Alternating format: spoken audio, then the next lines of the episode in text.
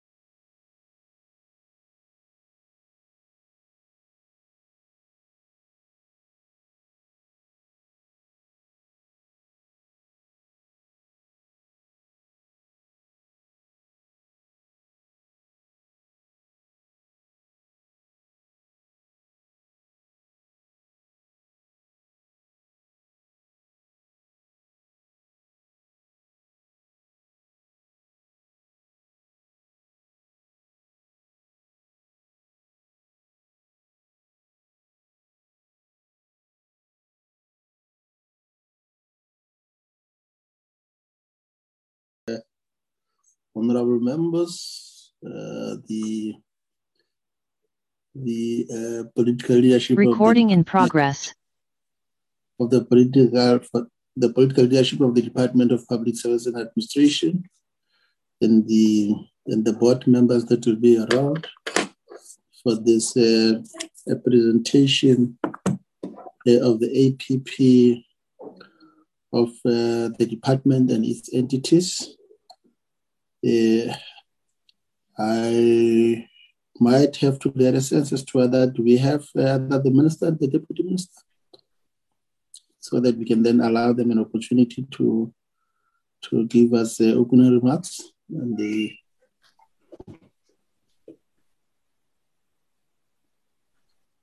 Chairperson? You have the, the, the minute. Yes, brother. Oh, okay, no, it's fine because I was told that the minister was struggling to log in, but I can see that the minister is in now. Okay, beautiful.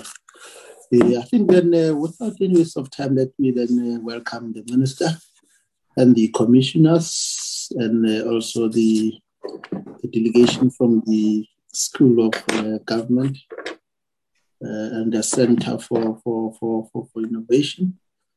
Uh, today's meeting is particularly geared towards uh, uh, presentation uh, from the department uh, on, uh, on the APP of the Department of Public Service and Administration, the, the National School of Government, the Public Service Commission.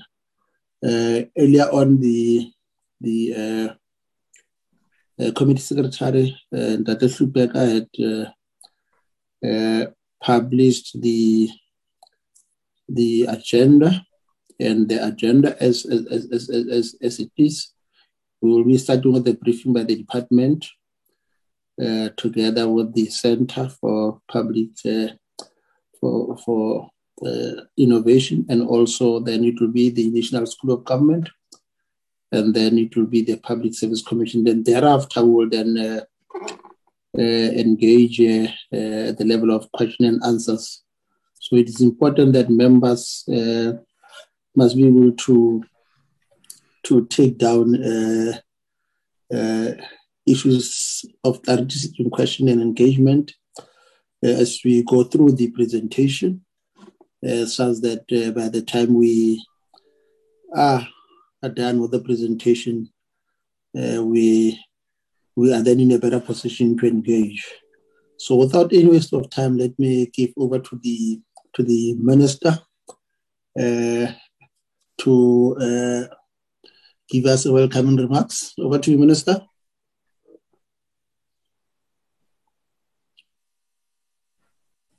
Thank you very much, uh, Honorable Chairperson and the, the members of the committee, the Deputy Minister, the DG, and officials of the department. Ladies and gentlemen, thank you for this opportunity to present the strategic plans and the APPs of the department and its entities. Both uh, the EA and the officials we are committed to the principle of parliamentary oversight. The officials will, will give a detailed presentation. I just want to flag uh, the following issues. First, in relation to the Department of Public Service and Administration Strategic Plan and APP, uh, in line with the priorities of the sixth administration, the DPSA 2020-25 strategic plan and the 2022-23 annual performance plans are informed by the aligned or and aligned to priority one of the MTSF, building a capable, ethical and developmental state.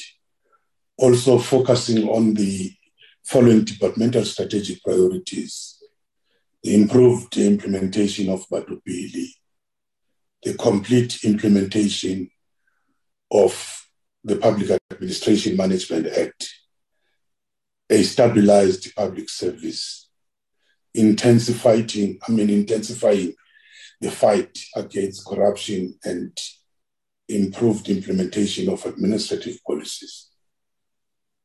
I also need to flag program three, negotiations labor relations and remuneration management, which focuses on the following strengthening collective bargaining processes for the state in the Public Service Coordinating Bargaining Council, the personnel expenditure reviewed, the job evaluation system for the public servants, discipline management strategy,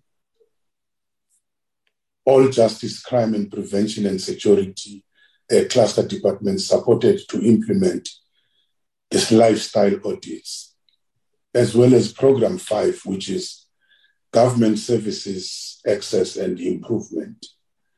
The department is working hard to change the prevalent perception of the public service as lacking dedicated, ethical, and skilled personnel that are professional and capable enough to to respond to the challenges of the service delivery that face the country today.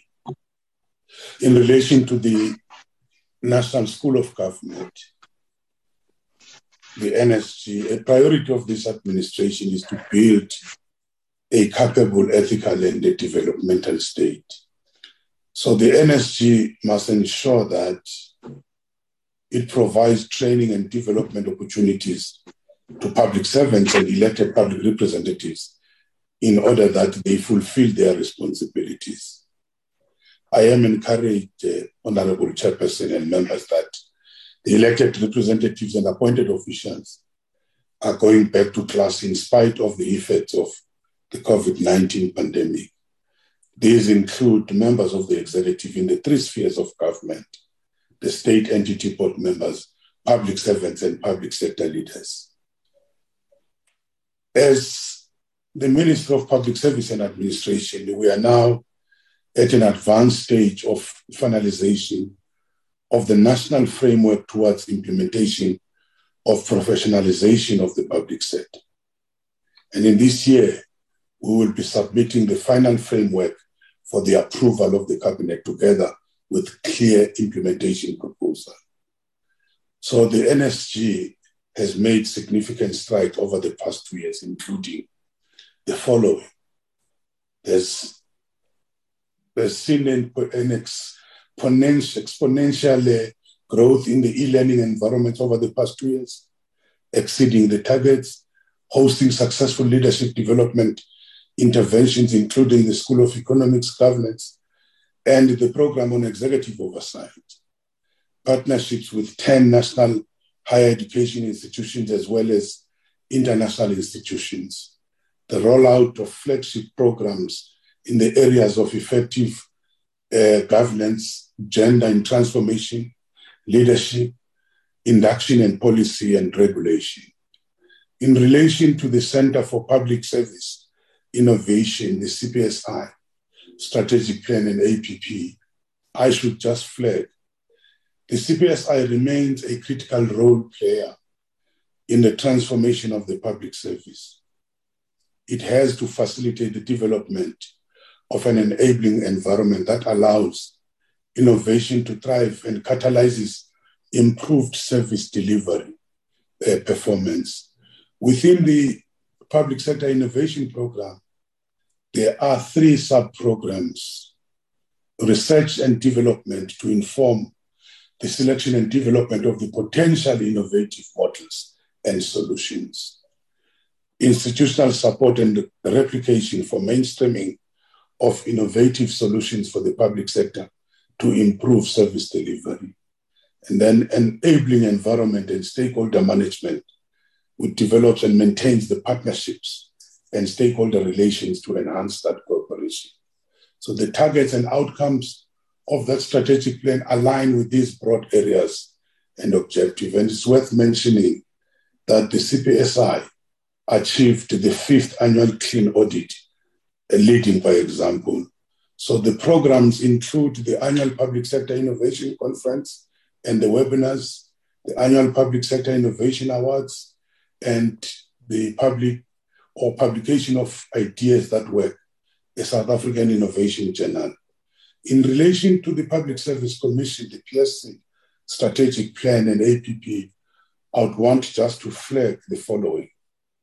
The PSC is at the heart of the priority one of the MSTF, a capable, ethical, and developmental state, and has realigned its strategic plan and targets accordingly. The PSC is therefore part of the programs dedicated to the professionalization of the public service. Hence, the 2021-24 strategic plan outputs include the following. Improved culture of service delivery, sound leadership practices in the public service, a well-coordinated monitoring and evaluation system, as well as tightening up on time taken to complete investigations I also need to flag that the PSC provincial offices respond to specific provincial issues uh, right across the country, e.g., in the Eastern Cape, inspection of the implementation of service delivery reports on the school children crossing dangerous rivers. Um, right, even in the other provinces, there are programs which they are following uh, very meticulously. Again, thank you for this opportunity, Chairperson and members. Then uh, I think uh, the DG and the leaders of the various entities will be able to give the details. Thank you, sir. Thank you, thank you, thank you, Minister, for the opening remarks and setting the scene for the for your team to to uh, forge ahead. Over to you, DG.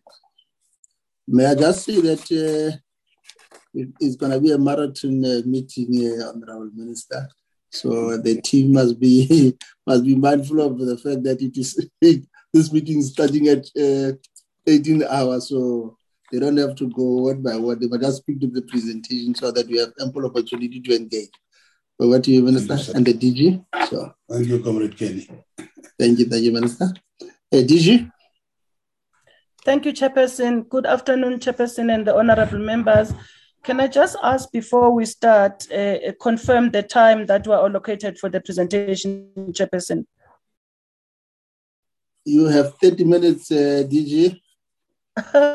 okay, I am going to ask um, Chair, I'm expecting um, a, a, a, load shedding anytime in my house. So I've asked a, a colleague to help with the presentation. Uh, he will take over and I will just advise him uh, to try and ensure that we don't exceed at least 20 minutes for both the presentation on the APP as well as the financial information that we're supposed to be presenting on. So there's two colleagues, the CFO as well as Mr. Siabulela, who is our director responsible for strategic uh, planning. With your permission, Chair, I will hand over to him and I will ask him to spend 15 minutes on the presentation. Thank you, Chair. Thank you, thank you, thank you, Gigi.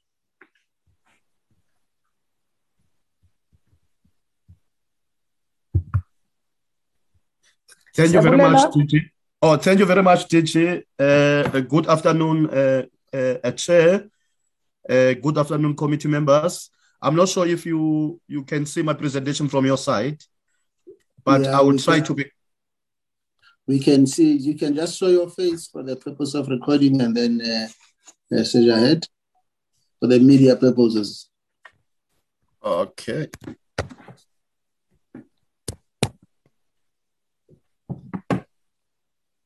Yes. I'm not sure if you can see my my face from your side. We can, we can, but we can proceed. We'll find a way. Okay. Thank you very much, uh, Chair, for allowing me to to. to, to Siabulela, just before you start, oh yes, I wanted to ask that it be put on presentation format. Thank you. Okay, thank you very much, uh, uh, DG. Uh, thank you, uh, Chair. Basically, this is a presentation, as already uh, DG uh, alluded, that it's a 2022-2023 annual performance plan and the revised strategic plan. I'm not going to spend more time on the outline of the presentation. However, I think it is very important, Chair, just to outline that this annual performance plan demonstrate the commitment of the department on how on how is going to contribute towards achieving uh, the priority number one of the MTSF, which is, I think all of us, we know that uh, uh, we are working very hard to ensure that we are building a capable state and ethical and developmental state. However, it is very important, Chair, just to up, uh, appreciate the fact that this APP is also outlined aligned with the our uh, strategic plan, which was developed in 20, which we started in 2020, and also, uh, as you recall, that our strategic plan consists of five uh, uh, priorities. However, uh, uh, this APP is, is, is also having a clear intervention targets that are seeking to demonstrate the implementation of our strategic plan. And, and, and currently, the, the current APP consists of 26 annual targets as you compared in the last financial year. So at a macro level, really, this APP is, is, is outlined. But however, this is our strategic overview, Chair. Uh, as a department, we are working very hard to ensure one day that we are a professional institution, a productive and responsive uh, public service and administration. And we are underpinned by our very clear uh, values, which we think that we are a, a, a belonging uh, institution, we are a very care institution, and also we serve I'm not going to spend more time about our vision, uh, Chair, but I think uh, uh, our mandate as the PSA is underpinned or is drawn from the three important uh, uh documents. The first one is the is the Constitution. If you recall that chapter 10 of the Constitution, which is uh, section 197, uh, state that uh, the DPSA uh, we must strive to ensure that a public administration must be governed by the democratic values and the principles enshrined in the constitution. So these are the functions that really uh, uh, uh, we are expected by the uh, by the constitution to be driving on a daily basis. So they are very clear in, in the constitution. However, Chair, we do have a, a, Public Service Act of 1994, which also outlines our mandate and also our function, together with the Public uh, uh Administration Management Act, which really seeks to provide, as a department, we must be able to provide a uniform legal framework across three spheres of, of government for bringing some degree of commonality for of purpose in, in the public administration areas. So I think this is what really make us to ensure that we understand our mandate and we are clear on what we are expected to be driving. Uh, uh, Chair, again, this one is uh, executive uh, management structure.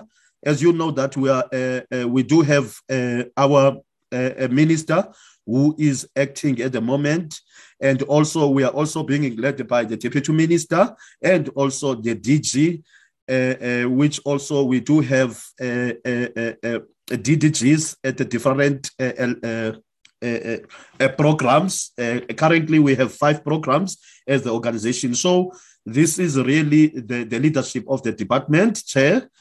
And again, Chair, as I was already mentioning, that this APP is underpinned and aligned uh, uh, by the strategic outcomes.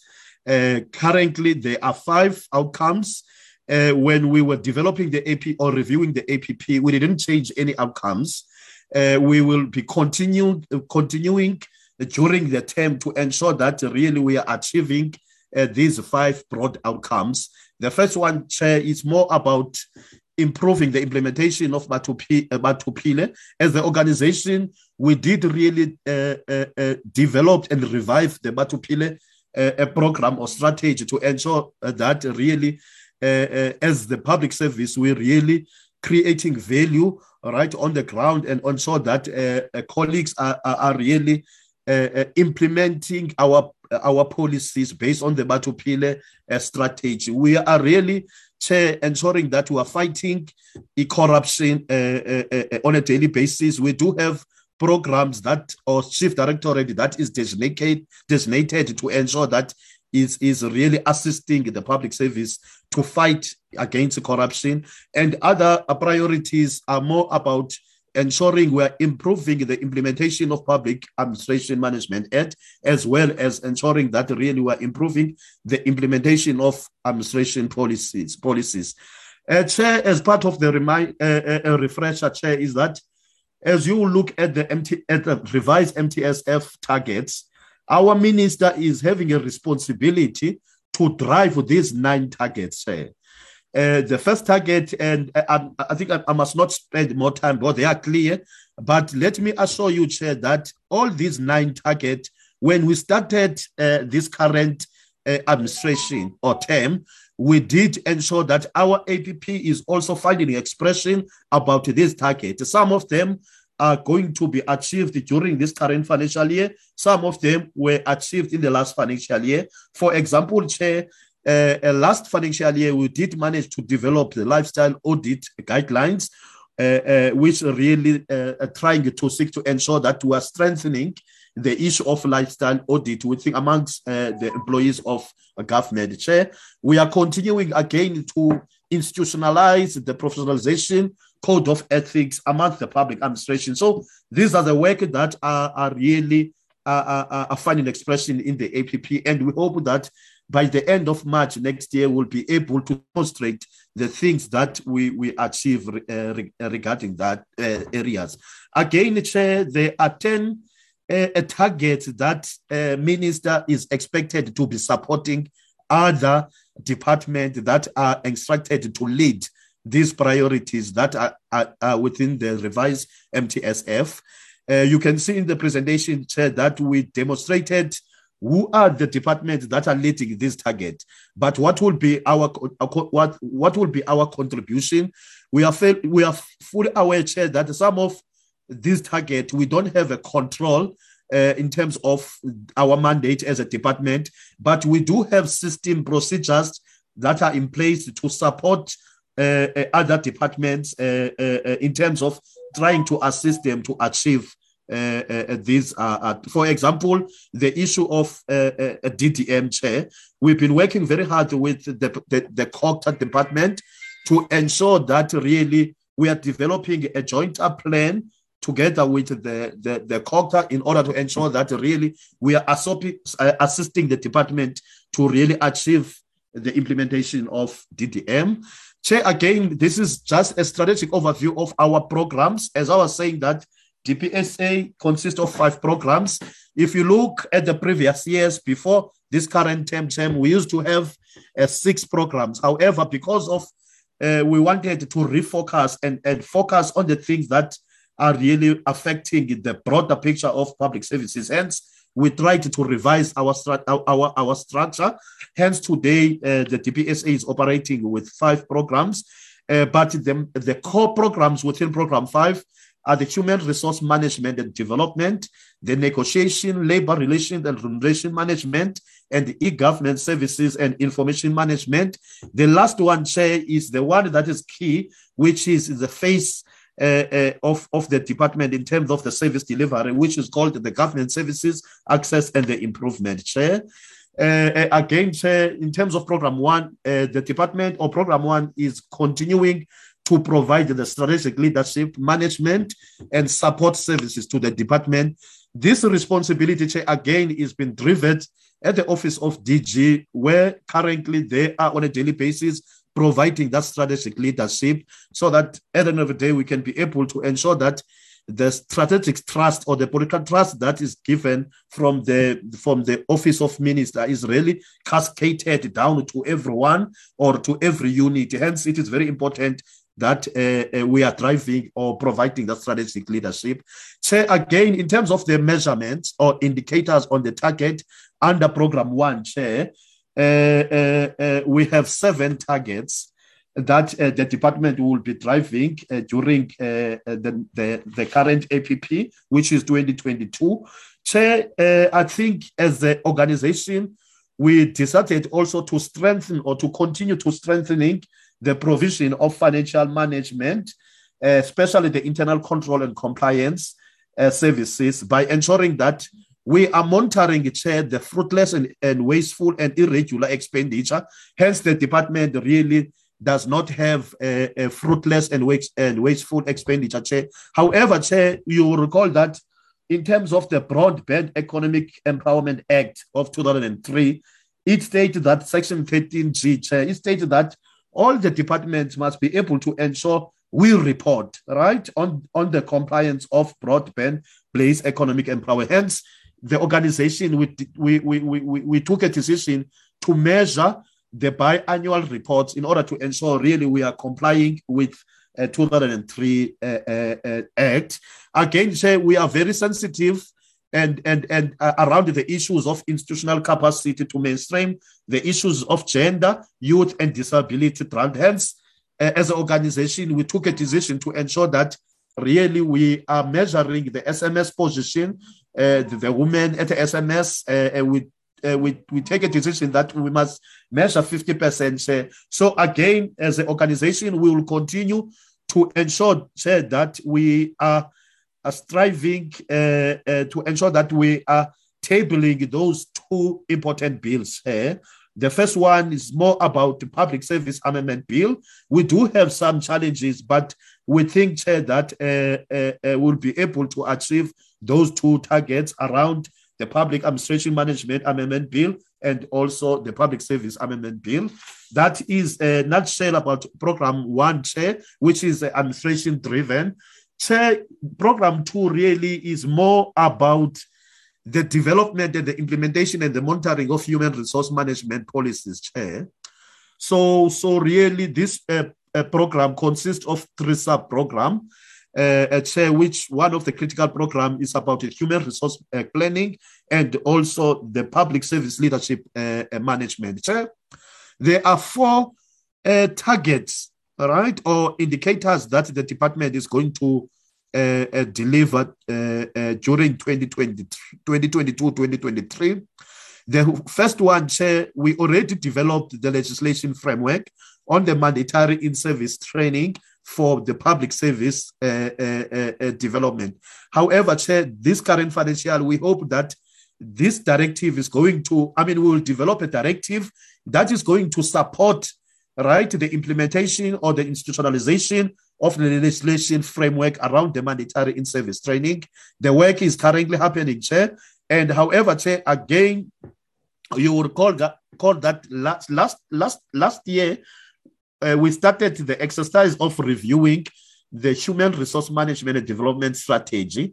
We are hoping that Chair, this year we, we are going to get the approval. We are going to finalize that process and also, we already started to implement, I mean, to develop the implementation plan on how are we going to achieve our really predetermined objectives in our HRMs and D strategy.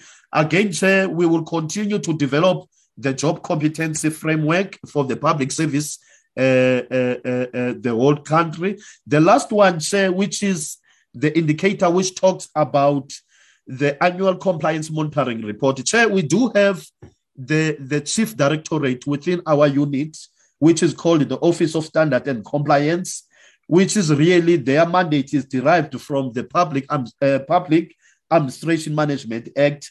Really, they are working very hard, to ensure that they are evaluating the appropriateness of norms and standards within public services and continuing to monitor and promote the compliance in the norms and standards. So, on an annual basis, they are expected to develop chair that compliance monitoring report just to assess the compliance of public uh, uh, uh, service institutions. chair.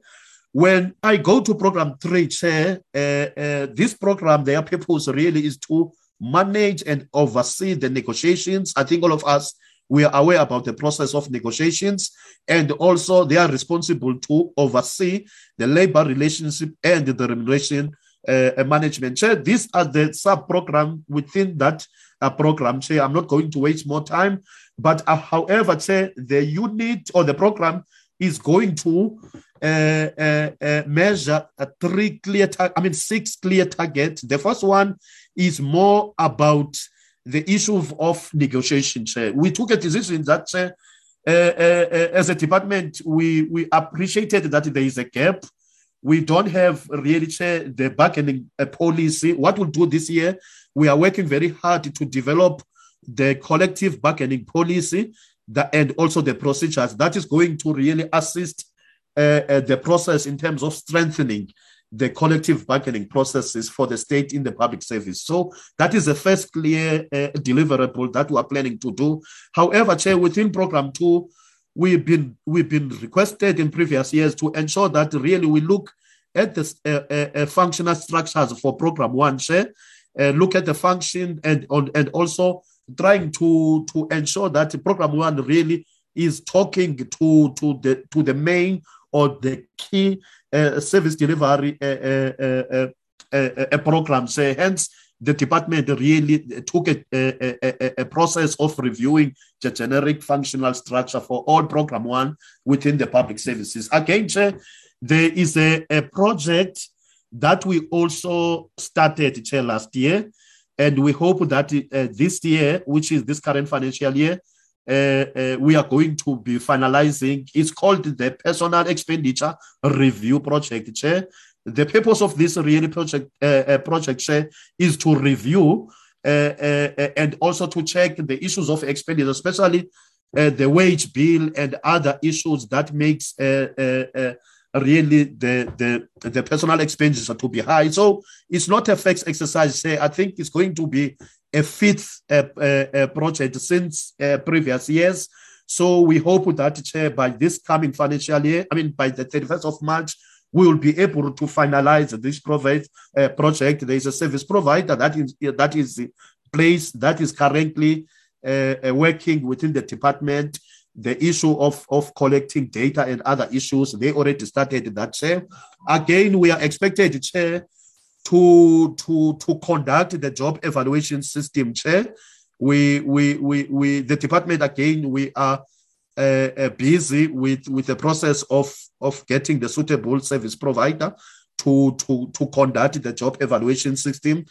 And I think Chair, by having this system is going to be able to assist in future to support other departments in order to ensure uh, the, the issue of institutionalization and application of the job evaluation system. Again, uh, as I was saying, Chair, again, we do have the unit or chief directorate that is designated, Chair, to assist the public service to fight the corruption, Chair. As part of our strategies, we are going to develop, Chair, the discipline management strategy. And we hope that by the by the uh, uh, next one, I mean by the 31st of March, we'll be able to have the strategy so that at least we manage the issue of a timely resolution of the disciplinary cases. Uh, again, I think I already talked about the, left, the lifestyle audit guidelines. that we think we are going to be implementing in this current financial year. We are targeting the the cluster of the justice and crime prevention and security departments. Chair. Those were going to be the first our priority for this current financial year. Chair, the uh, the, pro, the the fourth program is called the e-government services and information management. Chair. Their responsibility really is to create an environment for the deployment of information technology as one of the strategic tool for uh, public administration. So, really, this uh, uh, uh program chair is responsible to implement the e-government, is responsible to ensure we are strengthening the modernization and the digitalization of the public service. As I was saying that, uh, in order to ensure that we are implementing the e-government strategy, we need also to come up with some uh, policies that are going to be able to assist the the and also give the guidance in terms of how do we develop i mean how do we implement this uh, government strategy so uh, the first policy is more about the uh, digital government policy framework that we are going to be developing and we assume that by next year we'll be able uh, which is 2023, implement and monitor the implementation.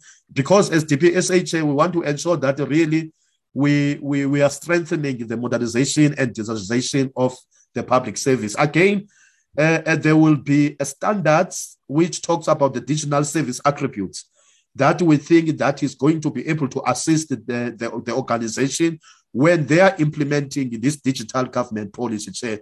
The last one, said, which is I think is very important, because we already developed the public service data and information management strategy or framework. Now, this year, we are focusing to developing the directive in order to ensure that we are enforcing the culture of, of, of, of promoting the data management or the information management within the, the, the public service uh, chair. So the last uh, program chair, which is, is more really uh, uh close to the service delivery, is is is is is is, is their responsibility is more about managing and facilitating improvement of service delivery in the government.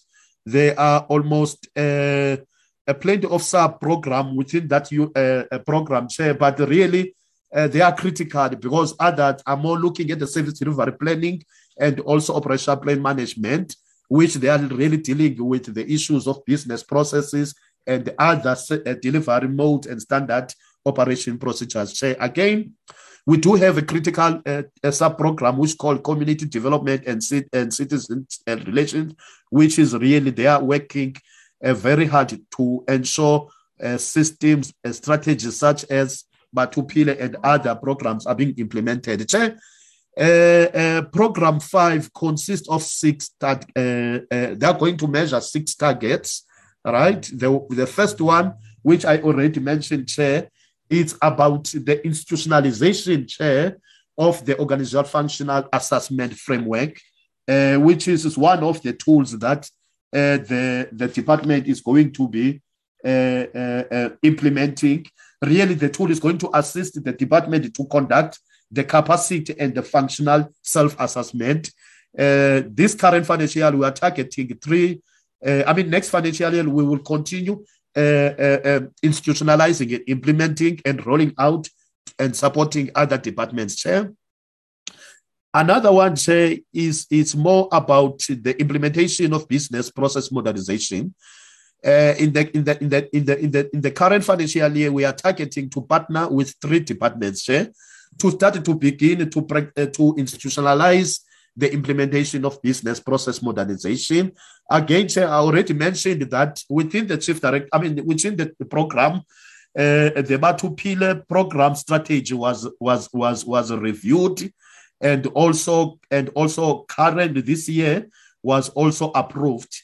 So what we did as organization is to take a decision to support right the Batho Pele program through uh, 10 sector focus section per year, Chair, and, and also trying to reach almost all the program, I mean, all the provinces regarding ensuring that we are introducing and institutionalizing this revised Batho Pele program, Chair. Uh, the third last indicator, Chair, as you recall that the uh, DPSA is also responsible to develop the African peer review mechanism, uh, second generation country, uh, which the report was was developed uh, in the last financial year, was also presented to minister, and other countries were part of of of of, of were invited. However, Chair, one of the next deliverable when we developed the African peer review mechanism, a second generation country report, is to develop a clear uh, APRM national plan of action, Chair. This national plan of action is having a clear deliverables with a clear time frame on how are we going to implement the recommendation that uh, uh, uh, were, were drawn from the report. So, as an organi- as an organization for this current financial year, we will be busy uh, consulting other stakeholders and developing the, the uh, this national plan of action. Again, there is a critical issue that the organization is taking serious around the issue of a service delivery improvement plan, say, because we believe that SDM is one of the tools that uh, are very critical in order to improve the picture of the performance of the, the public service. So this uh, current financial year, the department we will uh, assess right the, the, the department in terms of SDIP uh, uh, implementation, but also trying to introduce uh, the automation, right, or automated system regarding the SDIP. But the bigger picture is to also integrate the SDIP with the with the whole picture of the planning chair. Because I think as an organization, we identify that there is also a gap. So these are the strategies that we are trying to introduce in order to strengthen. The last indicator, Chair, is around the research study that is going to be conducted on the state of public service delivery. Uh, uh, uh, uh this current financial, which is 2022, we are going to focus on the research study on, on assessing the maturity and also the state of public service delivery uh, and we hope that the study will be approved and I mean uh, conducted or commissioned this year. And also, our aim is to ensure that we have a clear recommendation that are implementable, chair. So, so, so, so that we can begin to address the service delivery challenges, chair. And it's also it's part of the the, the system thinking or the integration or, or, or approach, chair. So, chair, the last portion of our presentation is, is the revised strategic plan, Chair. We did uh, uh, review our strategic plan. As the management chair, we agreed that our strategic outcome are still relevant, right? And then the only thing that we need to review is the organizational uh, structure. because the organizational structure was approved by the previous minister in October 2020, While we already begin implementing the current structure. Hence, this year, Chair, we reviewed our strat plan, ensuring that our strat plan is also talking with the current uh, uh, uh, situation that is happening. For example, the previous structure, we used to have SIG uh, program. Currently, we try to re-engineering and also ensuring that our program is more focused, not only internal, but also outside uh, focused. Hence, we have the governance service access and improvement. So, so and also we established uh, two chief directorate. I already mentioned the first one is about the Office of Standard and Compliance, which previous years was not there, uh, and also the TAR, which, uh, which is a Public Administration Ethics Integrity and DC, DC, Disciplinary Technical Unit, Assistant Unit. Chair.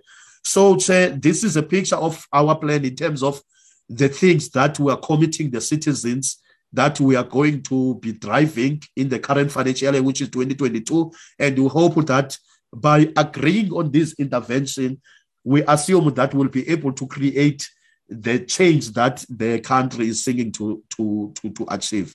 Let me pause, Chair, and just well uh, uh, uh, give an opportunity our CFO to just give us the high level uh, uh, allocation per program and also Yes.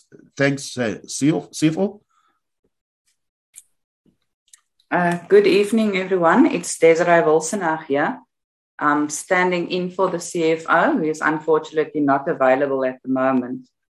Um, I will Sia, if you will please uh, navigate the slides for me, I think that would be easier than to reshare at this stage. Um, oh. Basically,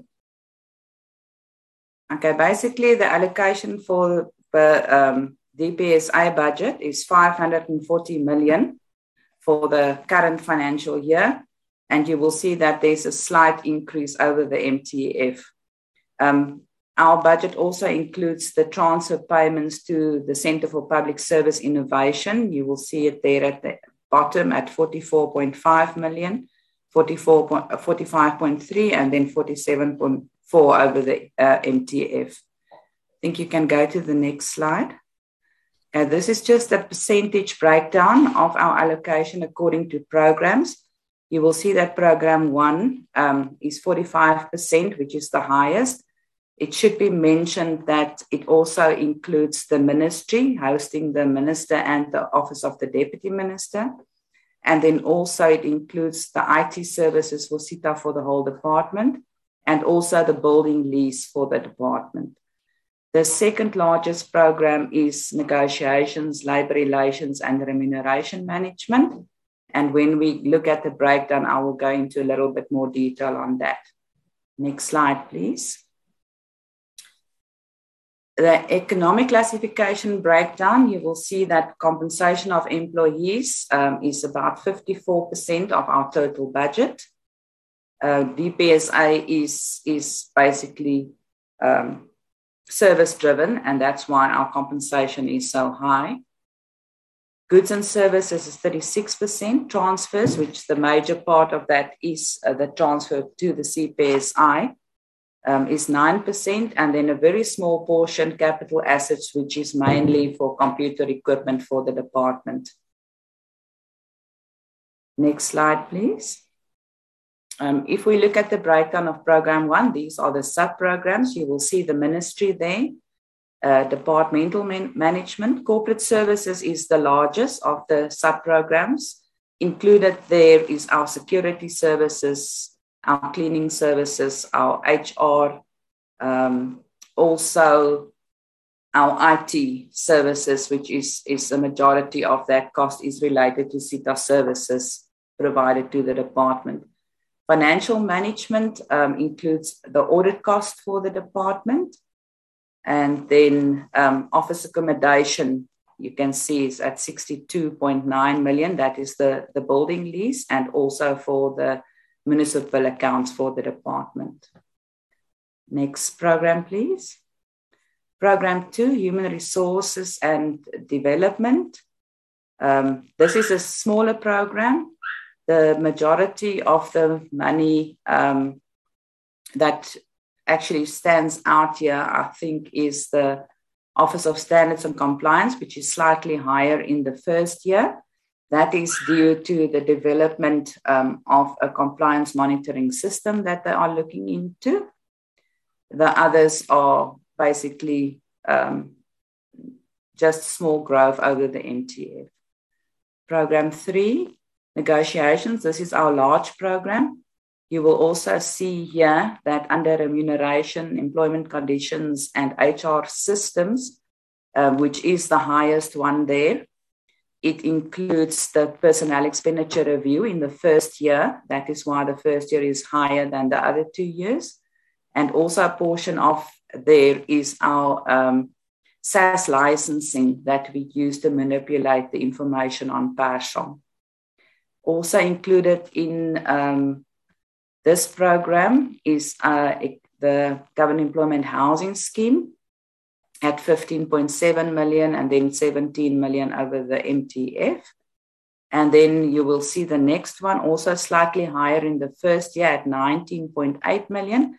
This is funding that was set aside for the development of the job evaluation system that will happen in the current financial year. Next program, please.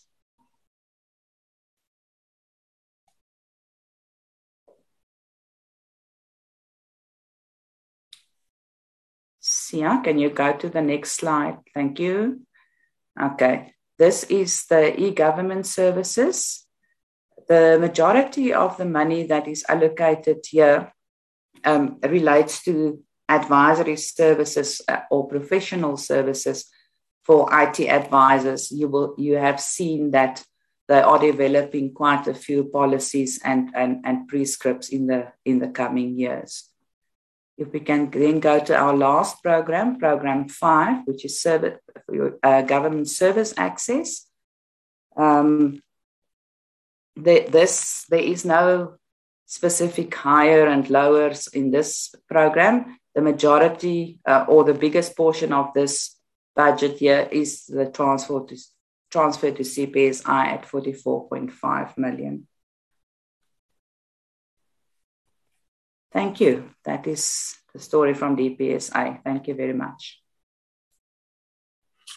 Thank you, uh, Desiree, for that uh, presentation.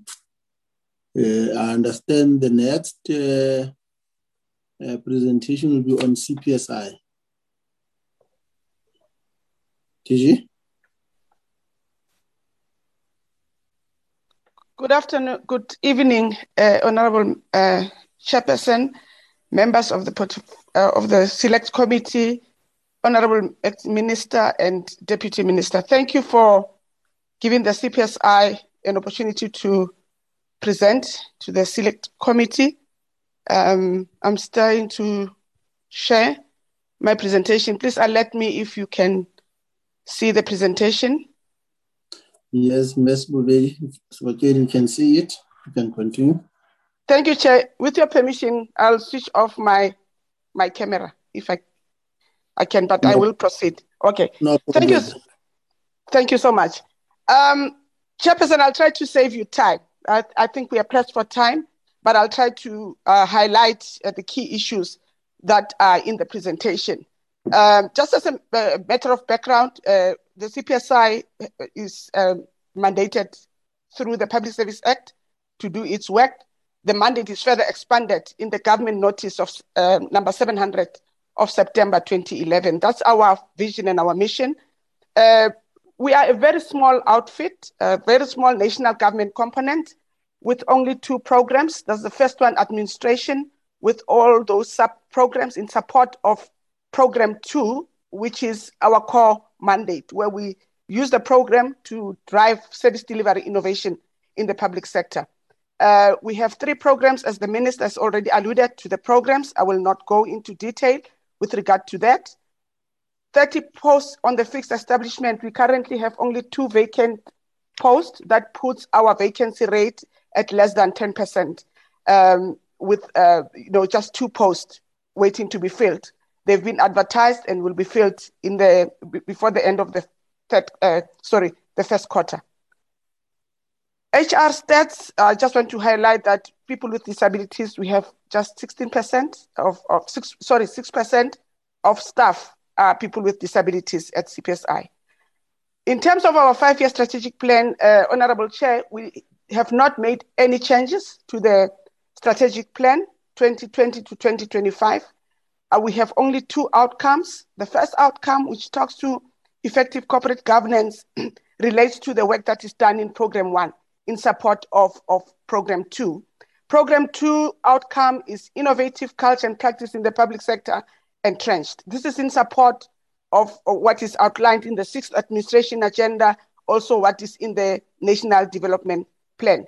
It's a cross-cutting function that we provide at, at, at, at, at, at CPSI. Just to show you the full uh, uh, uh, presentation of from the vision to our impact statement, outputs, um, and activities. But the next couple of slides will then expand a bit on this. We have promised to deliver on these targets over the five year period. As you can see, five for program one and, and 75 for program two. Ministers already uh, uh, alluded to our fifth clean audit. Honorable Chair, we hope we'll maintain the clean audit uh, track record at CPSI. But just to give you an indication of how far we are since we started in 2020 in this five-year term, uh, we've already enabled 17 innovation in initiatives uh, in terms of six research projects and development projects that we've undertaken. I just want to highlight the public sector innovation rapid assessment that we've done Uh, the, the next one that I want to highlight is the digital skills development um, and support of youth uh, developers through hackathons. Those are some of the things that we've done uh, uh, over the past two years. 20 knowledge platforms, Minister again has alluded to those. We also have a very robust replication program where we take some of the innovations that we come across and replicate them in other areas. Uh, we've already replicated the e-learning solution in Gauteng. We have replicated in Eastern Cape, in OR Tambo District Municipality, which is the DDM pilot site. Uh, the team is out currently replicating in Northwest and also in Free State. And Honorable Chair, I want to indicate that one of the issues that were raised uh, in the previous uh, engagement with the select committee was about the impact that the CPSI does through its programs. And we decided that instead of working in one or two sites, we need to expand, hence the, the, the expansion to Eastern Cape, Northern, Northwest, and Free State. Um, those are some of the uh, uh, solutions that we've replicated. I also want to highlight the Vuleman's uh, low-cost water filtration system that we replicated in Hammarsdale. Members will know the challenges that are there in that area in terms of water. We thought let's just provide an interim measure while the infrastructure is, is, is repaired. And we think this innovation can be used in KZN with the floods. While the infrastructure has been repaired, we need to provide clean water to communities immediately. Um, I will run through this uh, uh, this uh, but I want to uh, emphasize the second bullet there uh, that talks to the SA EU dialogue series. I think the DPSA mentioned that they are busy with a digital policy to digitize, you know, public service. And we, we are working with a DPSA and the Wits School Governance, a School of Governance, to learn from the Danish. Denmark is at the top of the EU, uh, of the United Nations e-government survey. So we've already had an engagement with them. The engagements will continue so that we are able to support the DPSA in developing an evidence-based policy with when it comes to digitization. Um, in terms of development initiatives that we, we, we, we work on, we are planning to work on, we are working with the Northern Cape. We started in the previous financial year. It will continue in this financial year to develop an online Thusong Center. Honorable Chair, you'll know that Northern Cape is a very sparse, sparsely populated province. They only have five Thusong centers. And in terms of service delivery, it becomes a challenge for communities to access, you know, a Thusong center. So they came up with an idea of developing a Thusong center, a virtual one, and we are working with them to support them in the development of this uh, solution. We had a design thinking workshop in, uh, actually it's not a workshop, it was a working session uh, now in March to refine the, uh, the design of the solution. And we hope that as we move on in the MTEF, some of the uh, provinces will then take up this uh, solution that we are working on with North- Northern Cape. the EMS patient transport e-hailing solution as well were approached by Gauteng Emergency Medical Services to work with them to develop a solution to address, you know, uh, challenges around uh, patient uh, transport. We will keep the committee updated on developments about these two uh, new development pro- projects that we are working on. Uh, one of our key uh, programs that we run, Honorable Chair, is the engagement with youth developers.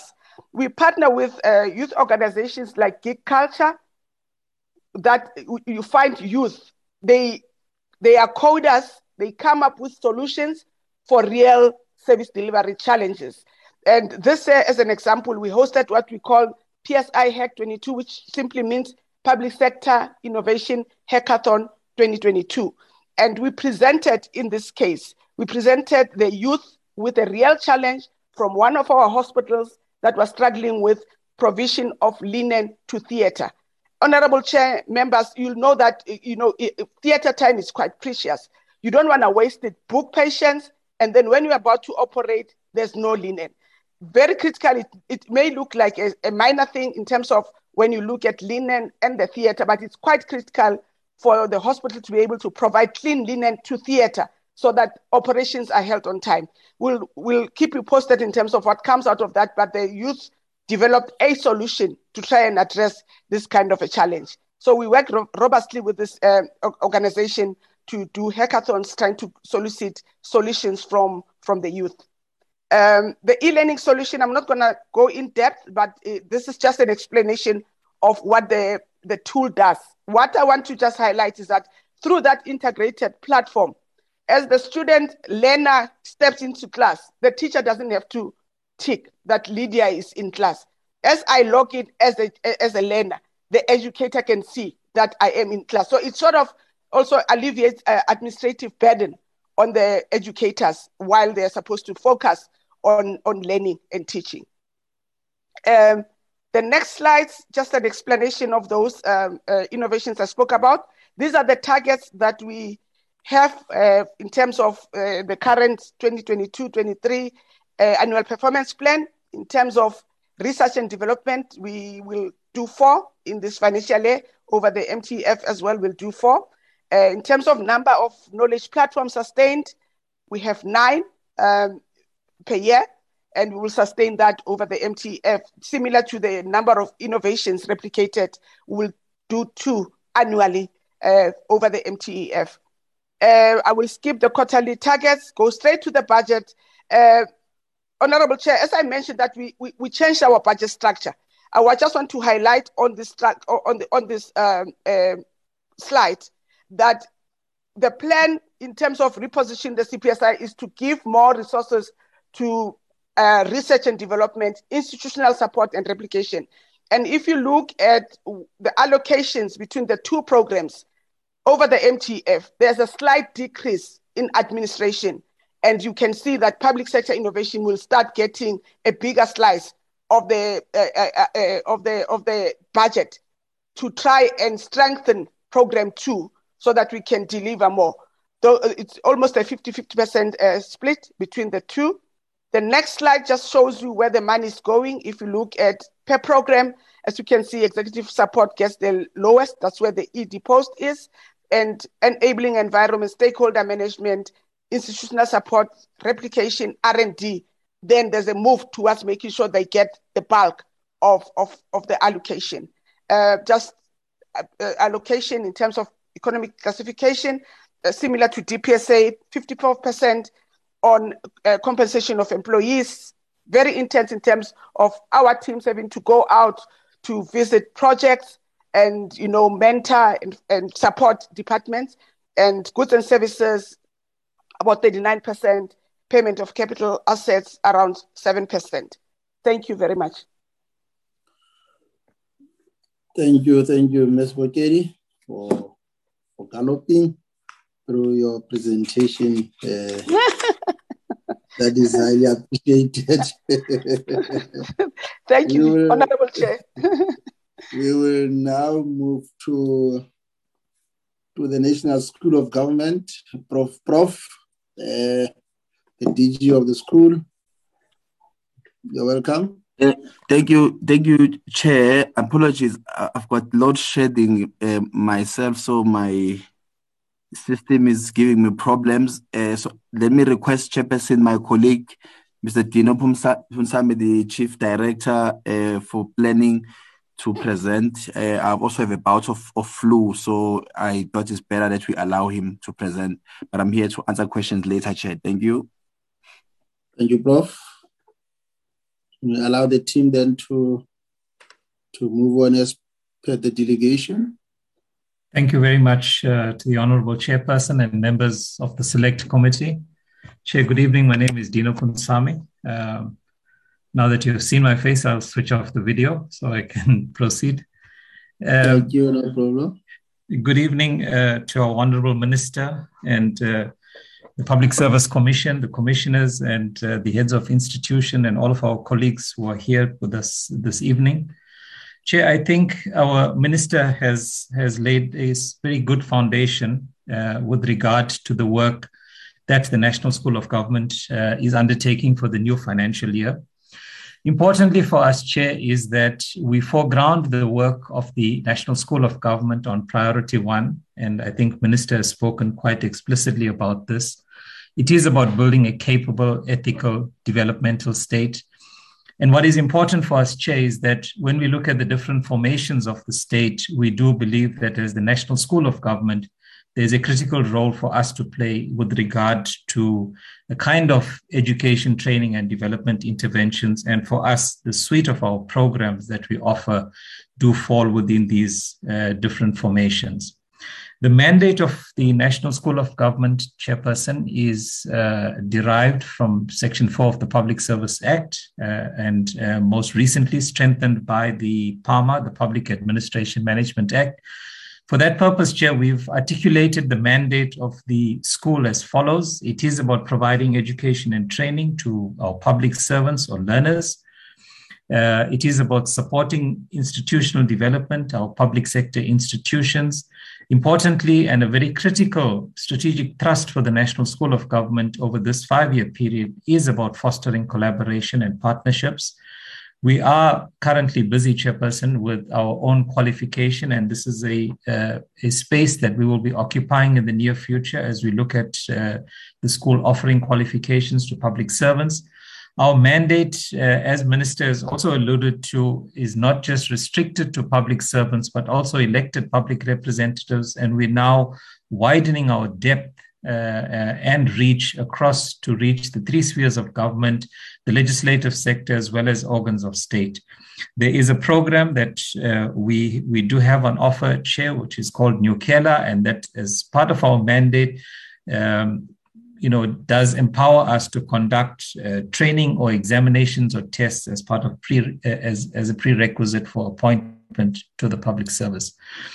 Chair, we have also developed our service delivery model, uh, which is aligned to the five-year strategy and, and is also aligned to the um, the structure of our organization um, you know, in this regard. What is important for us, Chair, is as we've articulated the value proposition of the school, we place uh, centrally the learner or the public servant, the state as, as the employer, and the role that the state has to play, as well as the citizen, most critically, the citizen.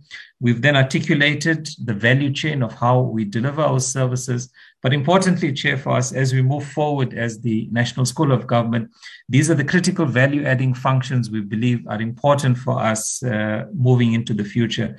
For that purpose, Chair, we've highlighted some of these areas that we are, we are giving very dedicated attention to, which is around digital transformation, uh, the partnership and collaboration, which I've spoken about, the brand positioning and management of the National School of Government, total quality management, uh, making sure that the school abides to quality management standards in, in, in, the, in the form of its products, services, systems, uh, business processes right across the organization. We want to build a total quality management system. And of course, change management is an important area for us as, as we transform as the National School of Government. Chair, our five year strategy has been uh, uh, developed in 2020. Our vision is to build an ethical and capable public sector in service of the people. And, and for us, we, we, we've made sure that it is also aligned uh, to priority one of the, of the administration. We aim to achieve this, Chairperson, through empowering public servants to be responsive to citizen needs and government priorities through our uh, training interventions, our, our or training and development interventions. Our five uh, strategic outcomes that we seek to achieve, Chairperson, uh, they are important for us. We are currently in the third year of implementing this strategy, and uh, this is the APP that we are tabling. We do believe that with regard to these outcomes, we are on track over the next three years uh, for us to be able to achieve these outcomes. Chair, we thought it's important as the National School of Government, we had undertaken our strategic planning uh, workshop and we've looked at our strategy. Uh, as the school, we believe that the strategy we have put in place uh, doesn't require us to, to undertake any significant review. We've, you know, we've looked at areas that we could enhance, but we do believe up until 2025, this is a strategy that we are still comfortable to, uh, you know, towards implementation. We thought importantly here, Chair, is that we should reflect on the first two years of the of the strategy implementation, which gives us a sense, uh, you know, of whether we are on the right track with the implementation of our strategy. And these are some of the, uh, uh you know, the achievements over the two years that we have had, Chairperson. Importantly, I think for us is that post the the um, uh, the national lockdown and, and, and the start of the COVID pandemic is a significant change that the National School of Government has had to make towards, um, you know, a shift towards the digital and online learning. And we've seen quite significant numbers in our e-learning enrollments over, over the past two years. In the last year, as we've closed up uh, at the end of March, Chairperson, in excess of 80,000 enrollments on our e-learning platform. So I think this is an important space for us, but it's also a good trajectory to show us the, the, the direction for, for the National School of Government. Of course, there are certain there are certain practicalities that we've discussed with the minister with regard to issues around data connectivity amongst many public servants. And these are issues that we will have to be engaging on within the broader uh, you know the uh, state and and and within other state entities. Uh, there are some key programs that we also keep track of. Uh, chairperson, our flagship programs, and and you will note we speak about the Nyukela program, which is the pre-entry into the senior management service. We reflect on the numbers; they are going quite well. And um, what is important here is that no no individual who uh, has completed or who has not completed uh, the Nyukela program can proceed for appointment in, in, in the senior management service. Uh, we've, we've, we've also been tracking our, our, our course on ethics, and, and you'll see the numbers uh, there, Chairperson. In, in the first year of implementing the strategy, during the national lockdown, we've had 98% achievement from enrollment to completion. And in the last financial year, enrollments in excess of uh, 40,000. Chair, we thought importantly also as we come to the select committee, we should just provide a broad reflection of how the training is uh, is taken up at the different spheres of government. Um, so, so there is a lot of work for us uh, to do as the National School of Government within our brand strategy. We see at the local government uh, level a lot of work for us uh, in as far as expanding the work at, at the local sphere of government. The private here chair, does reflect uh, the Nyukela program, which allows for any citizen to be able to undertake a Nyukela program. The provincial government is at 23.5% of the total numbers. And of course, here, Chair, there may be various reasons around this, noting as well that, uh, you know, that within five provinces, there are provincial training academies and there are many other role players uh, within the ecosystem of public sector education and training. But uh, the biggest focus for us has been at national government level, and you'll see that's at about 74% of our training. So, so this is an important area for us, Chair, because as we look at our own planning for the next uh, fi- or for the current financial year and the future financial years, it does give us an indication of where to start placing more emphasis on. We've given uh, a quick breakdown, chairperson, per province on, on you know the trainings, how they have been taken up. And again, here, Chair, this is an important area for us in our own business development and planning to understand where to focus our attentions as we move forward.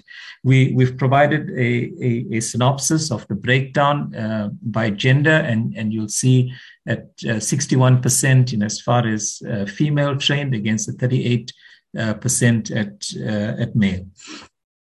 Chair, I think importantly as well for us, we thought it's uh, it's critical to bring to the select committee the issue of the evaluation of our training programs. Um, this the, the the National School of Government is always um, uh, you know is always asked about this on the impact its training has. Uh, for that purpose, Chair, we thought it's important to share with the committee that the school does monitor all of its training programs and we do an evaluation on a predetermined number of programs that allows us to look at continued improvement on the quality of our programs and the effect that this is having at the level of uh, departments. Uh, and we do this, Chair, we use a range of uh, uh you know, different interventions as well as the evaluation methodologies guided by frameworks such as those from the DPME as well as our own policy framework. The evaluations uh, for us is important here because it, it allows us to, to, to be able to test whether the training programs offered by the NSG are, are in alignment to the needs of public service, whether there are any changes in behaviors of individuals because of the training, as well as subsequent changes. Now, importantly here, Chair, we've done uh, uh, quite a few of these evaluations since 2013. So about 28 evaluations have been conducted by our, our unit. Uh, the findings generally reveal behavioral changes in individuals, uh, especially where there, there, there are incidences where the correct target of participants was sent to a training intervention and the work environment of these participants is conducive for the implementation of newly acquired knowledge and skills. Of course, here, at Chairperson, there's a lot of work to do uh, as the National School of Government, working with other entities and other, uh, you know, government departments towards making sure that the workplace culture and the environment supports, uh, uh you know, the the uh, the new skills and knowledge. We also found, uh, Chair, during our application of learning studies that um, where there have been negative audit out, you know, audit opinions were made against a particular department, those deficiencies got addressed once the officials, uh, you know, responsible for those functional areas attend training. So, so this is already we can see it is having an impact on the on the audit outcomes of departments, and I think this is an important area for us when we, you know, when we do move forward. Chair, for the new financial year 22-23, uh, the National School of Government has got two programs.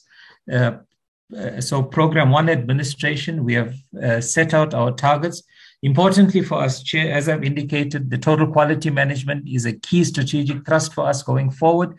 And we would want to then finalize a total quality management framework and plan for the NSG in this financial year.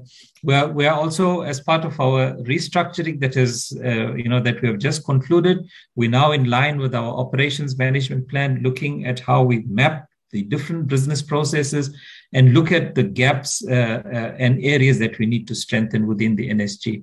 As part of our digital transformation, we will be implementing business solutions that will enable our NSG operations, but also as the school looking at how we implement our brand and marketing strategy, supported by communications interventions to promote the NSG offerings. The second program, Chairperson, is what we traditionally refer to as the trade account.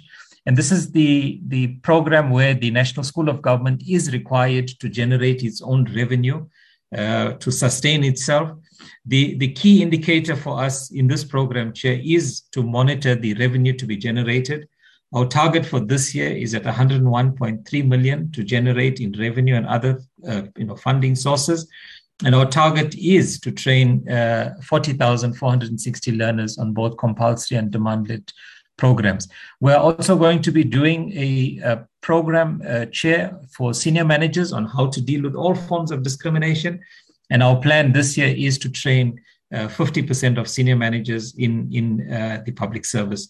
We have plans to also develop and quality assure eight programs or courses in, uh, in this financial year. And as we've made the shift here towards the open distance e-learning, we use the same opportunity to be able to um, to convert these uh, courses and programs into the open distance e-learning as well. Our business development interventions are important for us. Uh, they allow us to be able to look at the uptake of our programs. And for that purpose, we've uh, set a target of 75% of business interventions that translate directly into the ETD interventions. Partnerships are key for us here, at Chairperson, both domestically as well as internationally.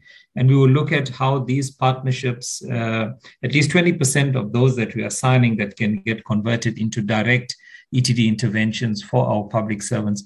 There's some fascinating work that we're doing in the area of partnerships, Chairperson, and we'll reflect on that as well as, as we move forward.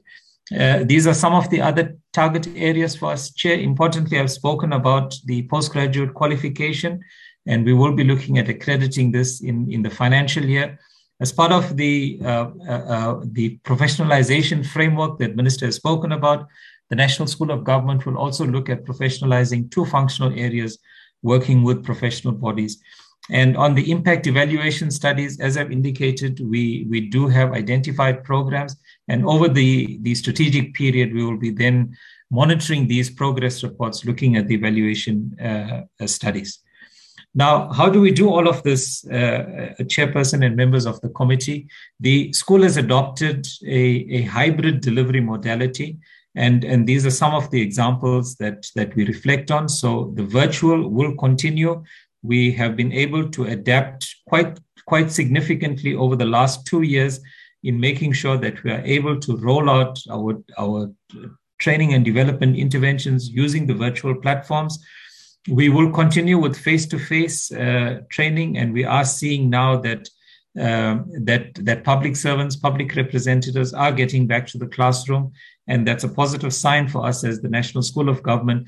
But we're also focusing a lot, uh, Chair, on the synchronous and asynchronous learning, meaning that we we we then offer as the e-learning uh, uh, type learning, which is study at your own time, at your own pace and then you've got the, the live online uh, virtual classes that we offer. An important area for us uh, here, Chairperson, is that the school is also moving into the simulated learning environment. And at the bottom corner, you will see uh, uh the example of using a, a flight school um, and, and, and the analogy of returning to the simulator, which allows accounting officers in particular to, to be able to plan their performance of the of their departments or of their entities as you know in the same way that a pilot would be preparing a flight plan. Uh, chair there's some other areas of work very interesting that we do have on the horizon. It may not be in this financial year but we are planning to use uh, technologies such as augmented reality that would enable learners to to to fully experience a virtual learning type of an experience now, some of the programs that we will be rolling out uh, and we continue, Chair, this is not new for us. We have been rolling them out and we will continue in the financial year. The Ethics in the Public Service, which is a compulsory course for public servants. We, we, we do believe that the course on, on Know and Live Our Constitution is very important for every public servant to be able to, uh, to do this course, to enroll for it. It does promote awareness of, our, of the provisions that relate to the rights of citizens as well as our obligations as public servants. On the transformation and inclusion, we, we will be focusing on the uh, program championing anti discrimination in the public sector, as well as leading change by championing gender equality in the public sector. On, on programs such as effective leadership, we will continue with uh, the Etela program, which is an executive program targeting accounting officers in the public sector, as well as the economic governance school, uh, you know, which has uh, been done quite successfully, and we do that partnership uh, with the WITS uh, School of Governance. On the induction and onboarding uh, chairperson, these have been fairly new new programs that we have introduced, but we have seen significant uptake uh, most recently in these programs. The first being the induction program for boards of uh, public entities, and we have seen quite a significant uh, uh, you know uptake and interest in this program. The second one is around ethical leadership and executive oversight program as well. Uh, which we will continue in our rollout. Some of the other programs will include on procurement and, and on public finance, so the contracts management, supply chain management. And importantly, here, Chair, uh, as we've introduced in our current strategic uh, um, uh, you know, period, the thought leadership and the masterclass series, this, this is going to continue for us and it will grow uh, you know, quite a lot over, over the next few years. We bring in uh, you know, uh, different expertise, both from within the country as well as outside, to deal with very topical issues. And uh, we've seen, you know, we've seen significant successes with the masterclass series, and this will continue for us uh, in the near future. Chair, on the partnerships, uh, just a synopsis of the partners that we have. Uh, most recently, having entered into a partnership with the with the Brazilian School of Government, um, and and we will be uh, very soon launching that partnership. Uh, we've also entered into a partnership with the World Economic Forum, and through the this forum, uh, working through the NSG, we are then able to allow public servants to gain access to a knowledge portal that will allow all of us to be able to to use this data, this information and knowledge to make better policy informed uh, decision and planning. Um, and there are some other partnerships, uh, you know, which are important for us, Chair. We continue to manage them. Uh, uh, you know, Thunderbird uh, School of Global Management, the Ryerson University. On the African continent, Chair, we do have, um, uh, you know, already entered into bilateral arrangements with with Ghana. We've got with Namibia, Lesotho. There's Rwanda. There's Kenya. We've been having interesting engagements uh, here, at Chairperson, as well. We've met with the with the High Commissioner of Zimbabwe a few weeks back, and there's a lot of interest for us to work um, with our counterparts in Zimbabwe. Now, some of the other uh, private partners uh, and, and the direct funding that we work with, these are some examples of, of uh, the, you know, these partnerships. The, the program that we've had with the European Union uh, on public sector capacity building, uh, you know, it's been a five-year program, and that comes to an end now in June. And we've we've gained, uh, you know, quite significantly from this partnership in helping us uh, to, to better support the public sector with regard to capacity building. Chair, we've also entered into, into MOUs uh, with 10 of the universities uh, here in South Africa. This is an important area for us here, Chair, because it helps us to build depth and expand the reach, uh, you know, through these universities. And, and, and, and the good thing about that is where the School of Government may, may not have the resources or the programs to offer to public servants we are able to tap into these universities to be able to you know to you know to provide these so programs that are not traditionally on our on our you know course offerings like cybersecurity and digital transformation we're then able to tap into these uh, universities chair we've also established the nsg uh, senior fellows um, and this helps us to leverage of their expertise We've been making use of uh, the fellows through our thought leadership uh, masterclass series. And, and we will continue to do so, not just in the use of the senior fellows, but in expanding uh, the program over, over the years. With regard to our budget chairperson, as I've indicated, there's just program one and program two. The, the budget for, for this financial year um, uh, on the vote, which is on program one, is at uh, 228 million. Of that amount, Chair, there is a transfer to the trade account, which is at 115 million. So the administration program gets 112 million. We provide the breakdown with regard to compensation of employees as well as uh, the goods and services. Now, on the trade side, uh, Chairperson, with the transfer that uh, is from the vote, we are also required to generate revenue, which is at 101.3 million over the financial year. That would bring total expenses uh, for the year at 220 million. That includes the compensation of employees for those who are employed within program two. On, on, on the human resource side, Chair, we thought it's important to reflect uh, and just confirm that the National School of Government has been undergoing its own restructuring uh, since the adoption of its uh, five-year strategy We've now come to the uh, uh, you know to the conclusion of this process. We've now placed all of the employees into positions within the reconfigured structure, and we're now signing off on that process. This has resulted, uh, chair, in vacancies. We had at some point put a halt on the filling of our vacancies to allow more opportunities for employees to choose uh, where they would want to be placed.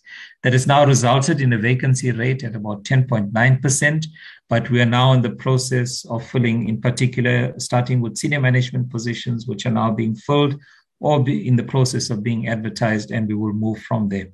Our demographic profile, Chair, we provide a synopsis. I think importantly for us on the employment equity side, uh, we do have a fair representation, females at 58.8% and female SMS at 51.2 there is some work that we have to do, in particular with regard to the youth employment. Uh, we're currently at 19.1, and uh, for persons with the disability at 2.4%. The employment equity plan uh, of the NSG, it has been approved, it is being implemented, and there's detailed work that we are doing to support employment equity, diversity, and transformation within the NSG.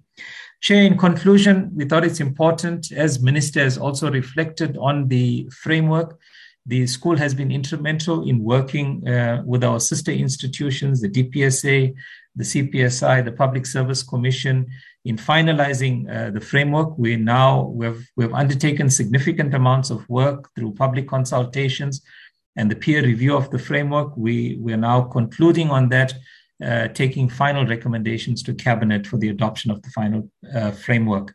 And that will come, as Minister has also indicated, with very clear implementation uh, proposals.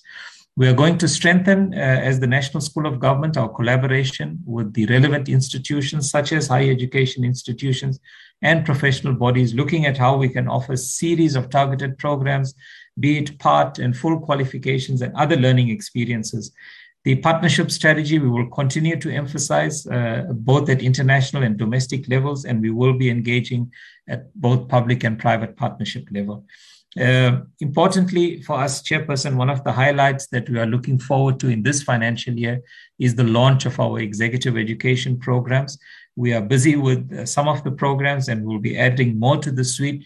We do believe that this is going to be um, you know, really positioning us as the national school of government, not just here within the country, but even at a global level with the kind of offerings that, that, that you know, that we will be making available. And finally, Chair, as we look at our own, uh, you know, organizational effectiveness, there's many areas that we want to improve, including seamless functioning of our delivery mechanisms, how we deliver our training, implementing the quality management. But ultimately, for us, is about improving the learner interface and the experience, and that will come through a lot of interventions, such as those that we have identified in the digital uh, transformation framework for the NSG. Chairperson and members of the committee, thank you very much uh, for this opportunity. Thank, thank you, Mr. Punsami, uh, for taking us through the presentation uh, from the National School of Government.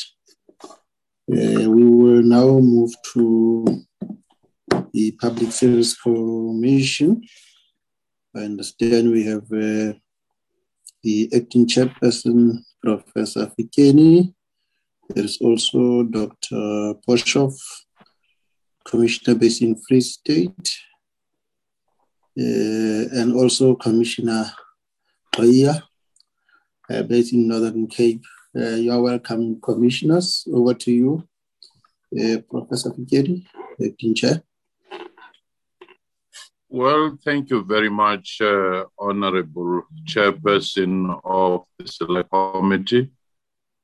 I will just make short remarks, recognizing, of course, the honorable members of the Select Committee, Minister C of DPSA, and uh, the various uh, institutions uh, which have presented before us. Um, I would like to start prefacing our remarks by saying the PSC is the creature of chapter 12, I mean, chapter 10 of the Constitution. And as such, that particular mandate from chapter 10 is very specific in us promoting the constitutional values uh, in the public service, but also ensuring the effectiveness and efficiency of the public uh, service. And it goes on to the monitoring. So we do that work across all departments. I do think that uh, it might just be prudent to say if we are to make real promises of our constitutional democracy and also issues raised in chapter 13 of the NDP, as well as the current emphasis on the government priority of uh, having a developmental, ethical, capable state. It might as well help us to reflect on the recent disasters such as COVID 19, the riots, the floods, the state capture, and some failures in the municipalities to say, what has it exposed in the work that we're doing? and what are the gaps that we ought to be looking at. And more importantly, it raises another question. If you listen very carefully to a DPSA presenting the National School of Government and uh, the Public Sector Innovation, uh, you know, uh, CPSI, or even DPME for that matter, CSIR. How are we coordinating our efforts for greater impact, respecting the complementary roles but without competing, complementing each other? That becomes very key, perhaps a conversation that in future we should begin to have each time we come to present because at times those receiving might begin to say, but I think I've had that one in the first or second or third institution. And in our APP, as we are going to present, we have among the programs that we will be reflecting on identified those public service departments which may have greater impact on impeding or enabling the performance of the public sector. For example, during this period of lockdowns and restrictions due to COVID 19, the issue of ICT infrastructure and support across public sector has become the biggest risk that we've identified. Hence, we're going to be monitoring the effectiveness and the work of this, uh, you know, uh, the SETA responsible for the ICT. And we have corresponded with them as well as with the department, the mother department. The other one is the one of the public works department in as far as it provides accommodation right across issues of compliance, issues of health compliance, even in the buildings that are occupied, have become a big issue. And these were taken because it's coming from different departments, different DGs who are raising this issue. And lastly, as I give over to the DG to present our programs, more recently, we're receiving calls from people on the ground whether local government or departments in KZN, who are saying we are beginning to suffer monitoring fatigue, where documents are asked by the same government, different departments, seven times. At times, we even have to stop doing the work critical to the floods and the recovery. How do we coordinate our activities? PSC is raising that issue even with the institutions of forums supporting democracy, because we belong to that forum as well of Chapter 9 institutions, even though we're Chapter 10, to say, how do we complement instead of compete? And how do we make sure that in that complementary space, the mandates are clearly delineated and we also want to thank DPSA for the work they are doing to speed up also the passing of the PSC amendment bill as they have been asked to make an input into that particular work so that we can unleash the potential of the PSC. So I'll ask the DG to make a presentation on our strategic plan and annual performance plan for 2022 2023. Thank you, Chair. Thank you, thank you, uh, Prof. Fikeni. Uh, the DG is uh, welcome to take the podium now.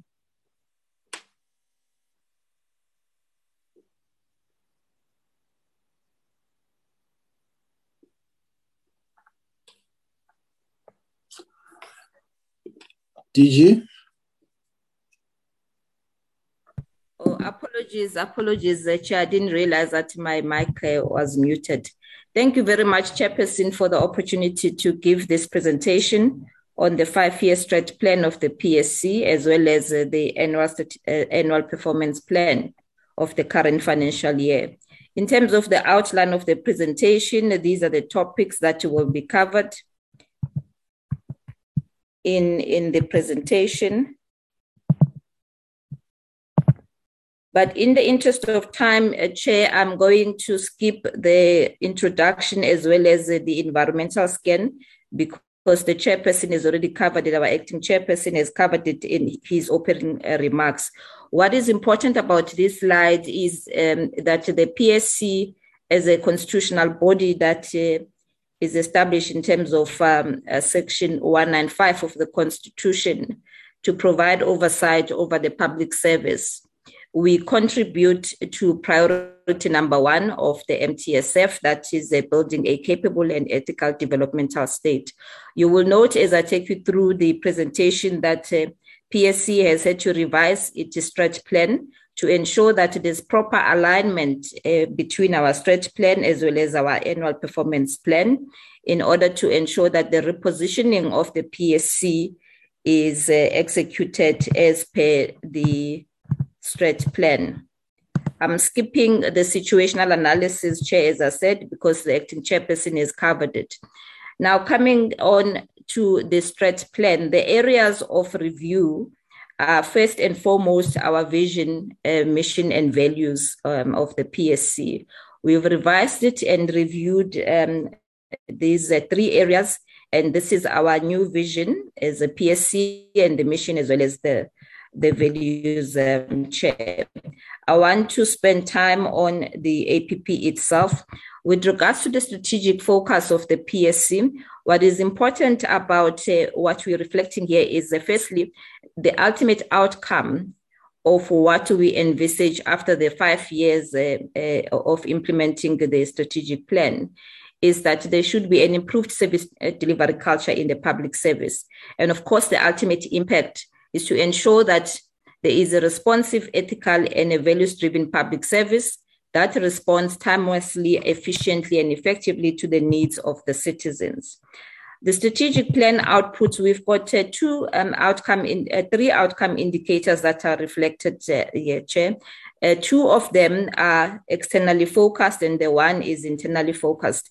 The first one on uh, the improved service delivery culture in the public service. As a PSC, we want to see that by um, end of year five, that uh, there are a change in the processes within at least six departments and that there is 100% improvement in the actual and potential um, conflict of interest within the senior management uh, services in the public service, that the management thereof is improved 100%.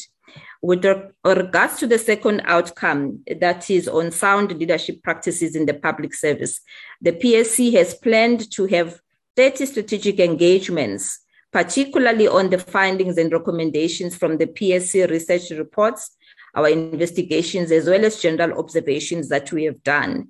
Members will note that uh, the PSC only makes recommendations which um, are not legally binding as uh, one would have it uh, um, with the public protector. And so, through the strategic engagements, the PSC plans to ensure that uh, the findings and the recommendations are implemented. Focusing on the ethics management framework, we want to ensure that this then becomes institutionalized within the public service. And so the plan is for year one and year two, the PSC will conduct surveys on around ethics, particularly focusing on the cluster, the social, economic, and governance clusters. And then between um, year three to five, we will then have feedback engagements to determine to what extent has that ethics management framework institutionalized. And the last outcome indicator, as per our, our five year strategic plan, is really internally focused on improving our efficiencies as an organization in the area of monitor, monitoring and evaluation. We're going to be looking at our systems of collecting data, which data is important to inform some of the systemic deficiencies within the department and get uh, reported under our monitoring and evaluation program. So um, we're going to initiate that for this financial year, but by the end of uh, year five, We want to ensure that our IT systems are fully integrated with our data warehouse so that then we are able to produce quality data that can be of use by the departments where we are pointing out areas of development. As PSC, we also want to ensure that at least 60% of the recommendations that uh, are produced by the PSC are implemented. That is what is planned for for um, the next five years. Now, coming to the current APP, we have a total of 25 performance indicators that we've planned for this financial year. It is divided into the four different programs, as um, members can see. Under program one, we've got seven indicators, six under program two, seven on monitoring and evaluation, which is program three, and the last is on a, um, a program four. Program one, it is quite self-explanatory, is the one that provides overall support to the PSC. As members they, um, know that the OPSC, which is the Office of Public Service Commission, is uh, the one a national department that um, provides secretarial and support services to the Public Service Commission.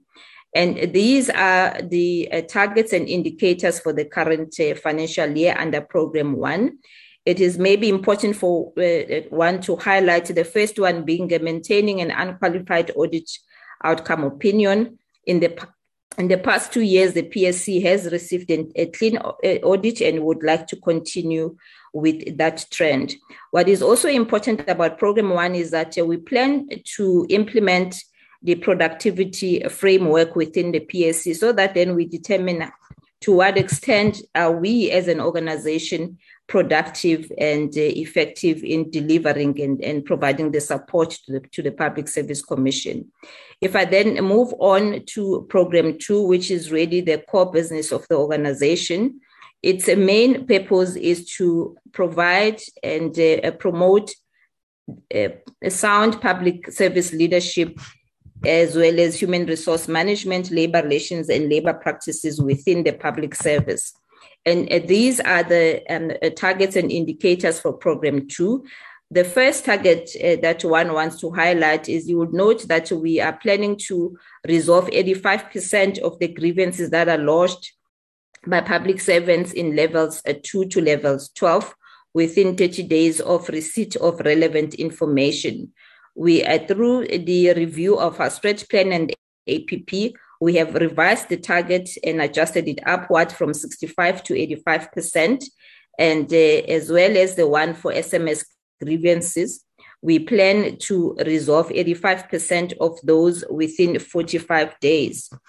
In, insofar as the production of research reports within leadership human resource management practices in the public sector, we've identified uh, three areas uh, that the PSC will be uh, researching as well as uh, uh, providing reports by the end of the financial year. And those are, are reflected there. The most important one, Chair, is really we want to assess what has been the impact of remote and the hybrid working arrangements on employee productivity within the service delivery as well as um, uh, uh, um, uh, in the public service in order to ensure that whatever um, human resource uh, practices, systems, and policies that um, are being put in place, that they take into account the impact of re- remote and hybrid, uh, hybrid working arrangements. And we also want to uh, produce a report study on the general management of discipline in the public service. Of course, the PSC will continue to contribute towards the professionalization framework, as uh, colleagues um, have indicated earlier. Ultimately, we want to begin to see a reduction in the intake of grievances that are lodged within the PSC, because um, that then suggests that it is uh, the systems within the departments themselves of managing and resolving grievances work. And so we'd like to see a 4% reduction in the number of grievances that ultimately reach the PSC.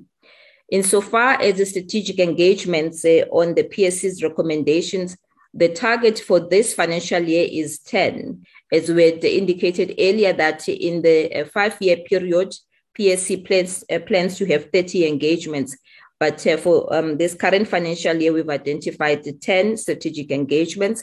We'll, of course, also be reporting on um, uh, grievances management and e- efficiencies, as well as uh, the procedures and processes of uh, dealing with grievances in the public service. And we intend to produce three reports in that regard. Moving on to program three, which is monitoring and evaluation. And that is a program that really uh, focuses on monitoring and evaluating uh, the effectiveness of uh, service delivery through what we call service delivery interventions, which um, I will indicate um, uh, uh, now, Chair. So the first one is that PSC, in the work that we do, ultimately, we would like to see a change in the practices of public administration, especially if there's an indicator of a deficiency in the delivery of services. And so we're going to um, embark on a research study and produce two reports on the public administration practices where we have seen a change and an improvement.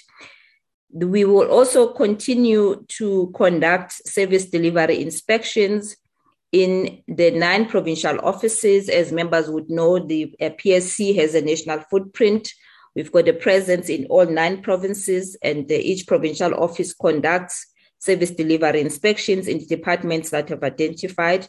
So this financial, uh, this financial year, we'll be introducing 10 reports which will constitute of nine in the in the provinces as well as, as well as one national one focusing on the forensic science laboratories there's been a number of reported cases of backlog in the system and the psc will then be conducting an inspection to uh, see to what extent the um, systems within the forensic science laboratories can be improved.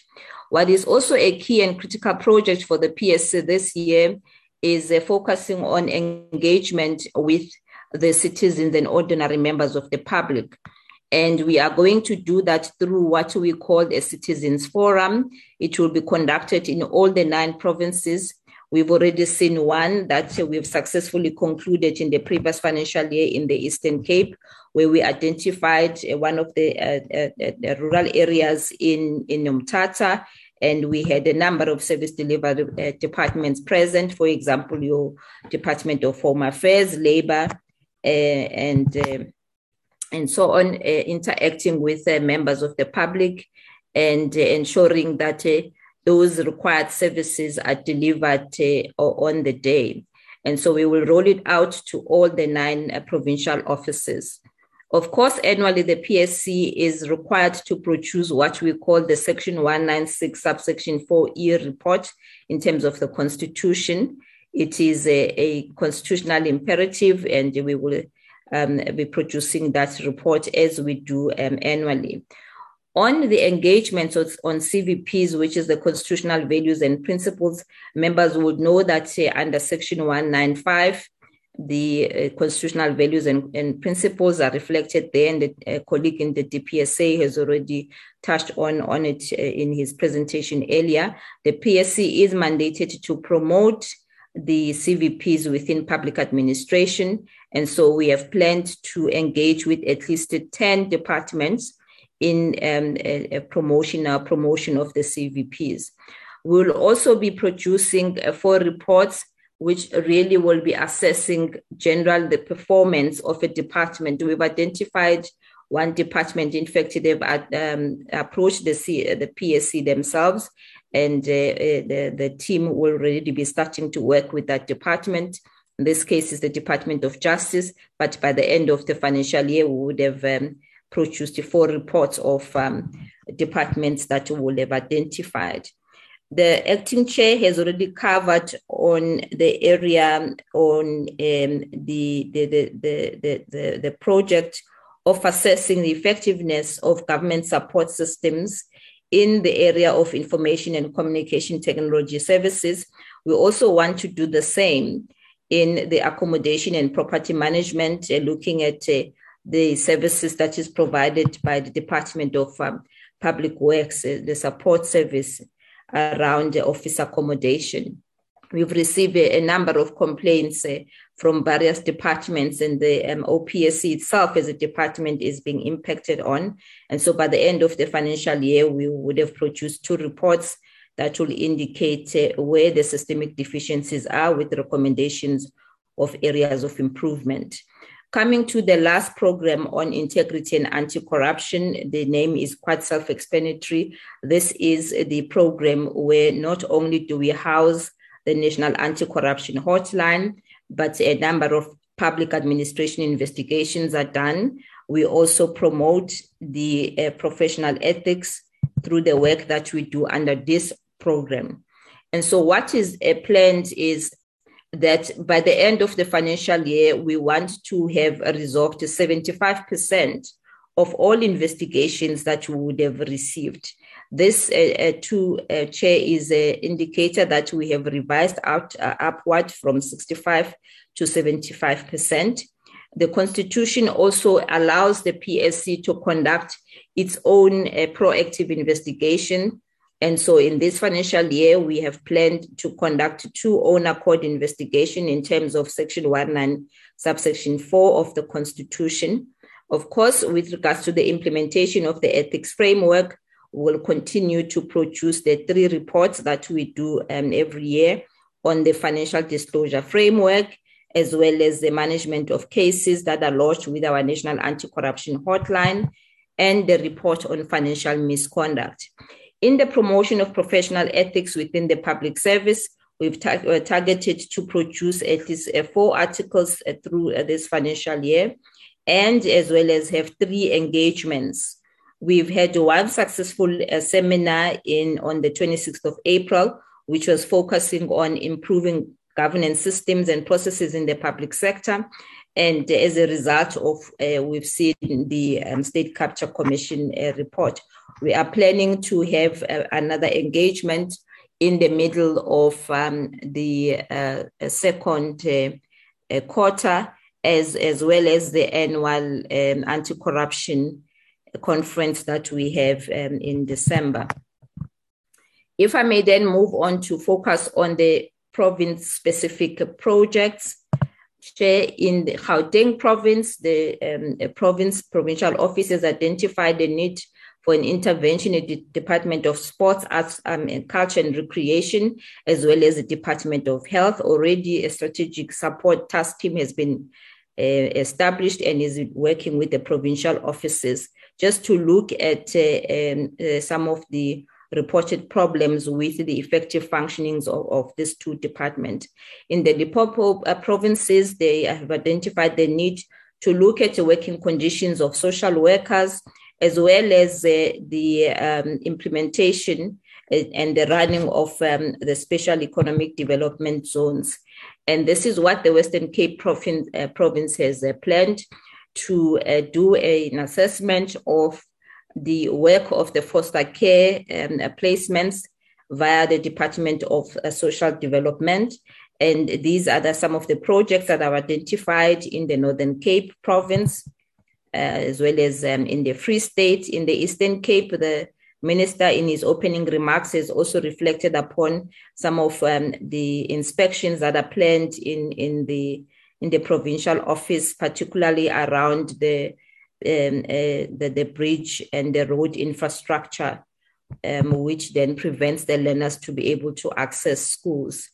In the KZN, over and above conducting on site inspections as a result of the recent flooding, the uh, province is planning to engage with the Department of Social Development through conducting on site inspections on the various centers within the province, as well as in the licensing and testing centers in, in the in the KZN. The Provincial um, Office of Northwest will be focusing on the management of, of state fleet in the Northwest uh, province and will be able to produce a report by the end of the financial year. And uh, we are seeing the, the reports that are planned in the, in the Mpumalanga province to focus on the health facilities, research report into the provincial treasury systems that are being utilized to track the payment of invoices So to ensure that they are paid within the 30-day prescribed uh, period. And these are the, are the, examples of what our provincial offices um, are planned uh, to do in the current financial year, um, Chairperson. With your permission, can I allow my colleague, Mr. Zwelimo Mega, our CFO, to, to take us through the budget uh, and expenditure estimates? Uh, thank you, Chairperson. We can continue.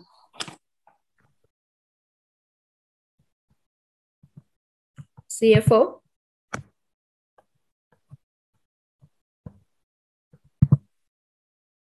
Thank you, Chair. Uh, I'm, I'm not uh, sure if the CFO is able to take us through, but um, let me maybe just uh, conclude the presentation, Chair, because it's only three slides. So what we have here is really just a summary of the budget allocation for the PSC. We have a total budget for the current financial year of 288 million, of which 75% is allocated for the compensation of employees.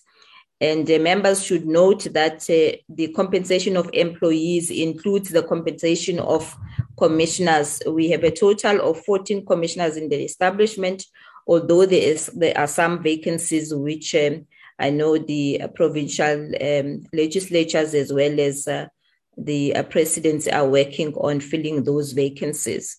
And then 24% of the budget really goes to goods and services, of which um, a majority of it is meant to pay for our operations in, in the provinces. And what we see reflected on this slide is uh, how the budget, uh, goods and services budget, is distributed across the four um, the four programs, uh, uh, Chairperson. I believe that then brings us to the end of the presentation. Thank you very much for the opportunity to give this presentation. Thank you, thank you, DG, uh, for for taking us through the the presentation uh, from the Public Service Commission, uh, both on its programs and also the, the expenditure budget. Uh, we will uh, now uh, invite uh, the members of the Select Committee to engage with the presentation. I noticed that some of them had problems with the load shedding and got disconnected. But I've noted uh, uh, Honorable Tim, I've noted Honorable uh, uh Dangor, I've noted Honorable Khai. In that sequence, can we we hit the ground running? Over to you, Honorable Tim Brauteseth. Thank you, Chair. I appreciate the opportunity. Um, Chair, if I can just also apologize for Honorable Bossoff. She told me that due to load shedding, her all her batteries had failed and uh, she was down. And uh, Chair, I'm, I'm coming from Acacia, so you know what the signal is like here. So uh, I think I'll leave my camera off because it's probably just going to make it worse. Um, Chair, first of all, I'd like to thank um, everybody who's presented tonight very detailed, um, and lots of aspiration and hope and you know good goodwill in terms of what the public service is trying to achieve. But Chair, you know, um, we all know that that's all well and good until the rubber hits the road. And so the kind of questions I would like to just ask, and the Honourable Minister has an engagement with me in the past in Scopa. He knows that I'm a, a straight shooter. Um, a question around the, the and I'm not going to give it its full name because I think even the minister will agree that the full name of this unit is is, is something else, but let's call it the Dis- Disciplinary Technical Assistance Unit. I know there's ethics and regulations also in their title. That unit was was promulgated in 2014, but only enacted in 2019, and I I believe that the unit has, has had very little success in prosecutions. Um, the, the, unit itself has powers and has to refer everything to the SIU and to the Hawks and etc., etc. So, can can anybody please just come and give us a an idea of the success of the unit now that I believe it is up and running? And you know, how, how many matters is it dealing with? Um, how many prosecutions have we had as a result of the work of the technical assistance unit, and how, how much money have we recovered? So that was just the first issue, Chair. Then the issue of lifestyle audits. We've been speaking about lifestyle audits since the previous minister, Minister Mchunu. Um, and I really would like a update on lifestyle audits, where we are with lifestyle audits. How many, how many lifestyle audits have been conducted? How many are going to be conducted? I see there was a target for lifestyle audits. Um, it didn't seem to be very clear as to how many are going to be. And then how many situations have we had where a lifestyle audit hasn't tied up with the person's salary? In other words, the actual purpose of a lifestyle audit, um, where you see something's not making sense. If we can just get some comment on that, that would be very helpful. Um, sorry, my next question is about um, doing business with the state. I believe that this has been on the decline, and we're grateful for that. But if we could just get an update on where we are in terms of um, uh, colleagues doing business with the state and and how many prosecutions we've had, let's say, in the last year, how many, how much money recovered, and then um, the thing that concerned me, and I was just picked it up during the presentation, was PSC. Said that 65% of recommendations, the target is, is that the PSC will make recommendations and they're hopeful that 65% of them will be adopted. So my immediate question is why not more? Um, is the PSC saying that effectively the Public Service Commission will make recommendations and they really hope the department will pick up on 65% of them? In other words, they're not really respected. And to illustrate that, I would really like the PSC to tell us here tonight over the past three years, what percentage of their recommendations have actually been accepted? What percentage? because that will show whether or not the department's even listening to PSC, even taking them seriously. Because I know there was that whole argument about the independence of PSC because it's funded through the department's budget. So I really would like comment from the PSC as to why so low as 65%. And secondly, how, how many of the recommendations percentage-wise have been accepted in the last three years? And then finally, Chair, I do want to draw from the, the Zondo report um, and the Zondo report, um, well, now Chief Justice Zondo, spoke very strongly in terms of favoring a professional degree for service for, for working in the public service and also a peer review system where public servants can be reviewed by their peers similar to the legal profession or the accounting profession and if they if complaints are received and they're guilty, they can actually be struck off the roll, as it were, and may never work in the public service again. Can, can the Public Service Commission or, or the department just tell us have they taken note of the Zondo Commission uh, recommendations in that regard? And what are they doing to work towards a professional degree in public service and also the peer, peer review type system? Thank you, Chair. Thank you, Honorable Tim Brauteseth, for those questions. Let me then uh, move over to Honorable Dangor. Chairperson, I will try and be effective, efficient, and economical with time. Um, the first question is the APRM. There's going to be challenges there because these are outside and it's measuring um, persons who may not be, who are not South Africans. It is measuring other African leaders. Uh, they, can they please explain to us how that is going to happen? Uh, Chairperson, then the question of Batho Pele. I still have to walk into a police station where the Batho Pele principles are up and prominent where people can see them.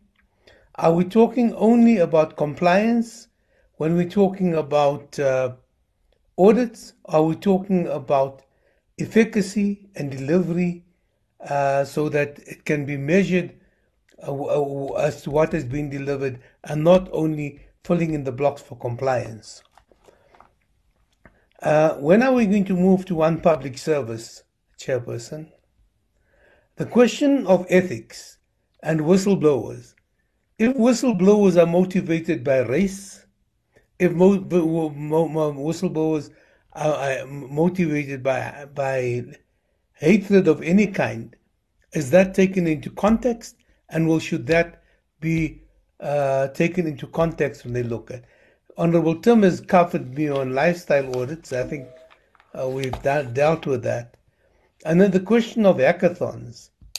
Uh, how how how has the Department of State Security looked at hackathons? Because that could be quite a dangerous thing to encourage that kind of thing. The SAAU agreements.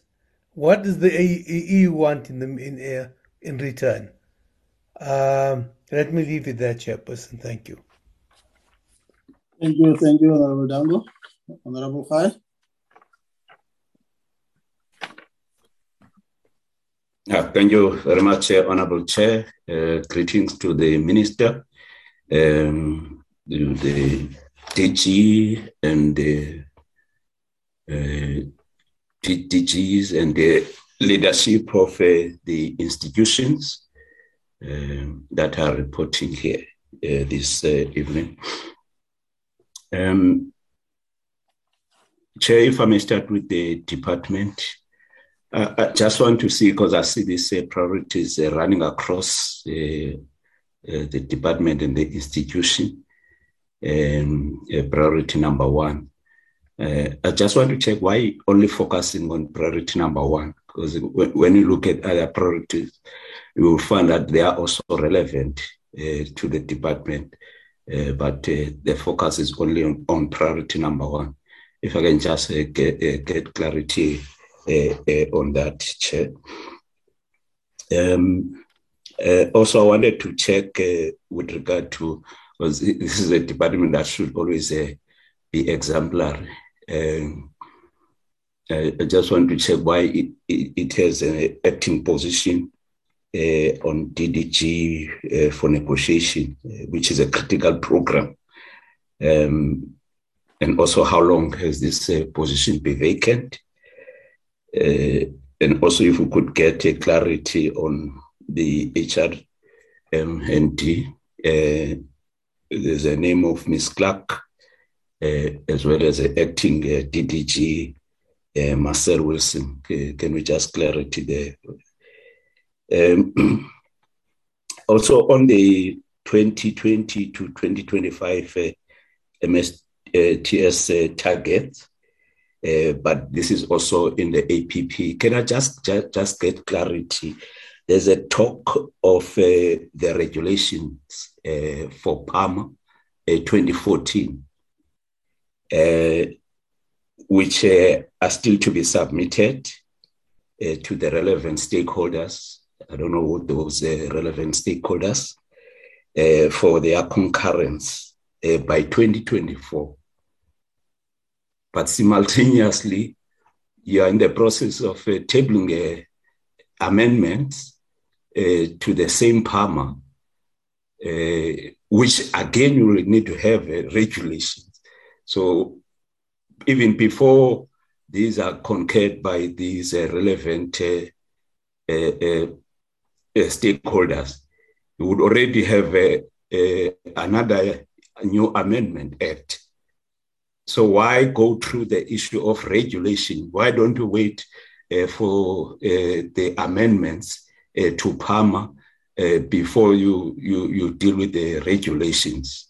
Because uh, for me, there's confusion there because it's going to be a repetition while you deal with the regulation, but also you, you're making amendments to PAM, which ultimately will also again have to have a, a regulation. But also why it has taken so long, because this is a 2014 uh, uh, act. Uh, but uh, you only introducing uh, to the relevant uh, stakeholders the regulations now in this financial year. So I just needed the clarity with regard to that Chair.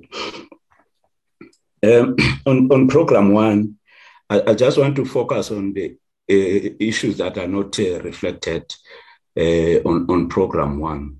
the issue of the percentage um, of, of, of, on procurement, for example, for women.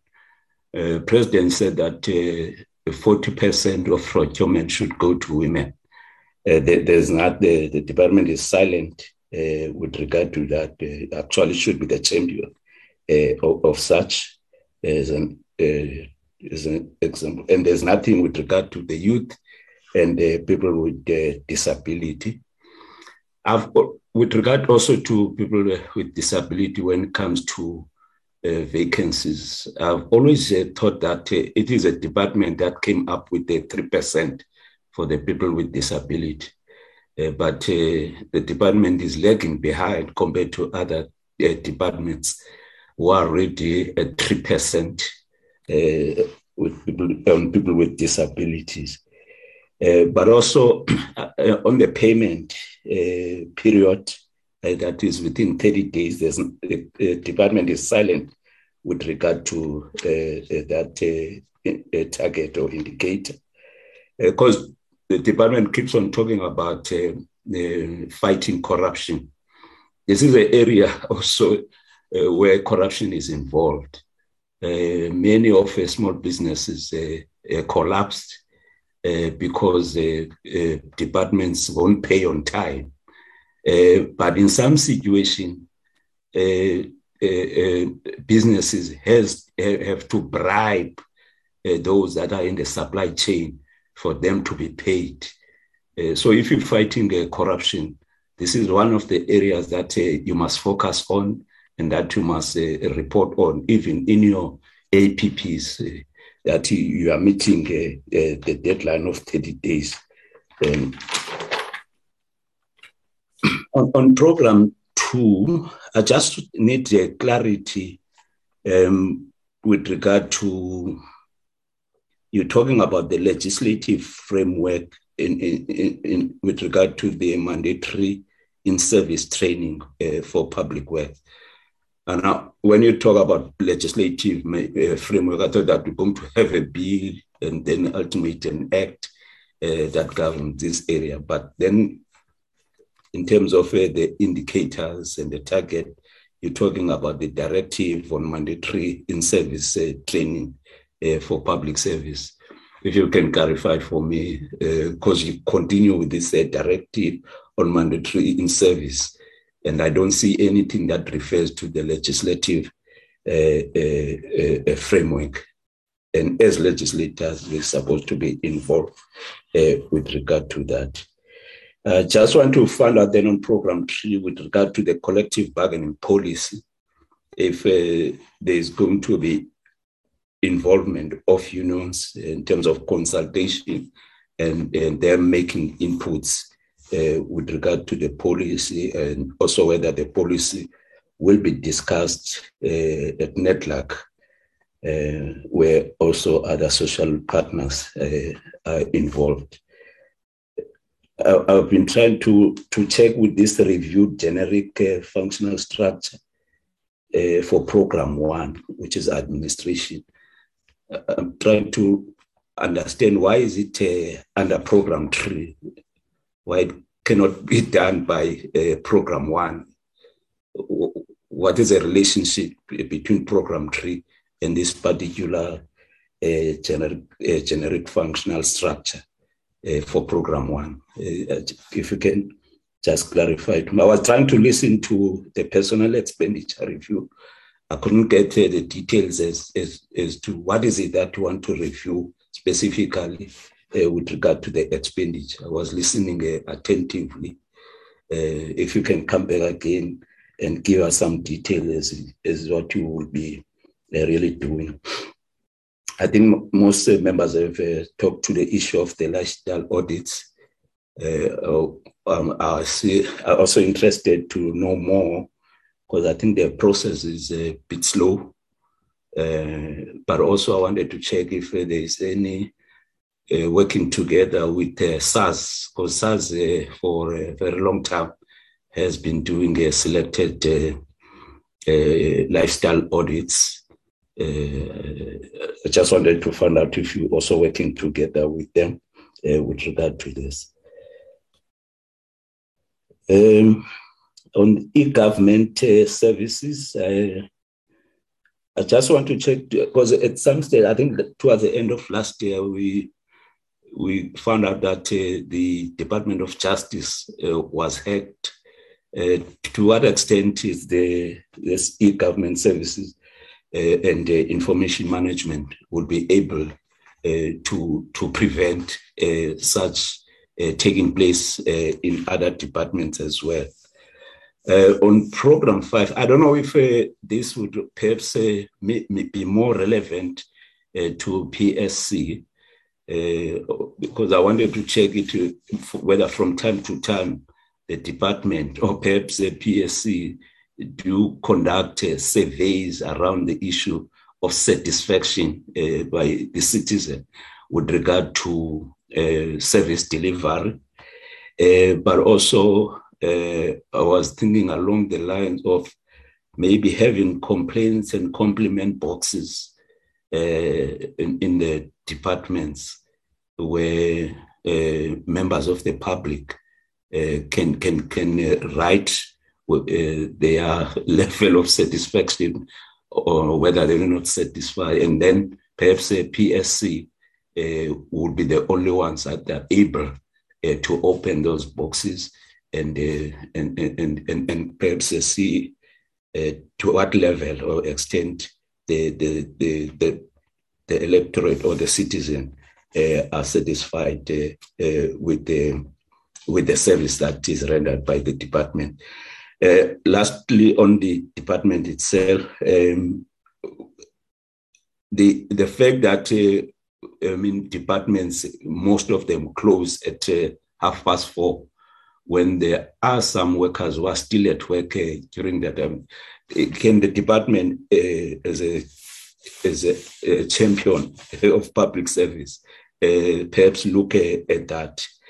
Chair, when I come to the Center for Public Service Innovation, I know it's got two programs, um, but uh, we'll always make uh, uh, raise the fact that under administration, we, we would like to know uh, the vacancy rate, if there's any, uh, the issues that I've highlighted around the issue of procurement 40%, uh, procurement towards youth and people with disability, the issue of 30 day uh, payment period.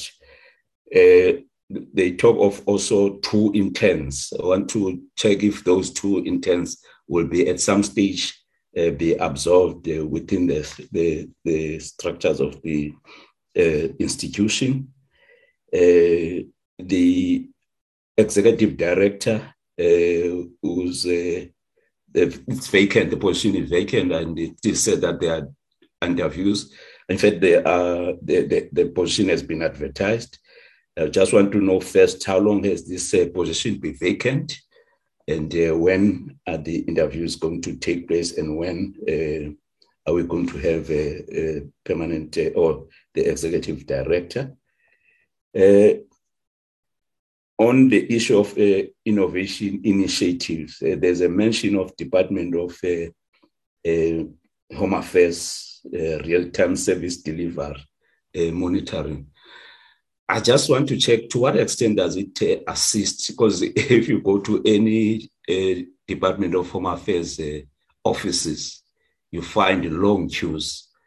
I just want to check how does then this innovation uh, help to reduce uh, uh, those queues, even though the report is is a combination of a, a annual report as well as a APPs. Uh, I don't know when we invite you to come to present your annual report. What is it that you're going to do? Because you are already uh, giving us your annual re- I mean, report uh, when we are dealing with the, the APP. Um, then on MTEF budget, uh, under transfers and the subsidies uh, on Center for Public Service Innovation, there's 1,000 rand there, uh, just goes across uh, uh, if I can get clarity for what is this uh, 1,000 that is under um, transfers and uh, subsidies. Chair, I, I don't have question on the National School of Government, but I just wanted to, I, I didn't deliberately raise this issue of the the PSC because I've raised it uh, previously. Uh, so I thought this time around I must just uh, keep quiet. Um, because I was I raised it in the past that in terms of the constitution, uh, 196 uh, subsection 5, the the PSC is accountable to the National Assembly. It, it's, it's, it's clear there under uh, subsection 5, but also the DG also indicated uh, sub, section 196, subsection 4 E, that the report wants to the um, National Assembly about their activities. But what, what I want to suggest is that perhaps we need to get a legal opinion from the parliamentary uh, legal unit and uh, the procedure unit, uh, um, whether PSC can, because maybe clarity on this thing that um, they say a section that says it's accountable to the NA. Does it mean that uh, uh, PSC cannot uh, table its annual performance plans to the NCOP? it cannot uh, table its annual report uh, uh, to the NCOP so that we get clarity on, on, on, those two areas. Uh, so that we not take confused as to whether we should invite them to come uh, uh, or not to come. Um, yeah, so I, I, just wanted to that perhaps we we we have a clarity on that. Thanks so much. Thank you, th- th- th- thank you, Chair, uh, for the Honorable High for the uh, questions posed. Uh, I also have uh, some few some few questions uh, to to pose. Uh, let me start with the following questions to to, to, to the department. Uh, Uh, the, the first question will be you know, whether, as, as, as, a department, and, and, correctly so, because we are uh, at uh, at midterm uh, review of, uh, of, of, of, our five year of our five year plan, can uh, the department uh, uh, indicate to us as to whether are we on course in what the national de- national development missions on uh, building a capable, ethical, and development state. Uh, th- this is important uh, because uh, the, uh, the NDP also says that uh, it is important that we have uh, a zero tolerance to corruption. Uh, and uh, uh, it will be important just to get a sense as to whether, given the target by the NDP, can the department allay our fears in terms of all the programs that it has alluded to, particularly around uh, uh, uh, zero tolerance to corruption, around lifestyle audit, around ensuring that employees or senior managers of all government departments go through the vetting process. Are we, are we, are we on course to have a zero tolerance? I think this is important also because even the, the medium term strategic framework uh, uh, Uh, uh, uh, and SONA uh, is categorical in saying that we need to intensify our fight against corruption. and and also we need to ensure that we promote anti-corruption practices in the public service, and uh, uh, therefore it becomes important that uh, we get a sense from from the department as to whether are we on course. in terms of the Office of Compliance and Standards, uh, as established uh, in phase one uh, in terms of implementing the Public Service Management Act. can we get a sense in terms of what are the lessons learned from the the business case that was established in phase one uh, in order to to uh, uh,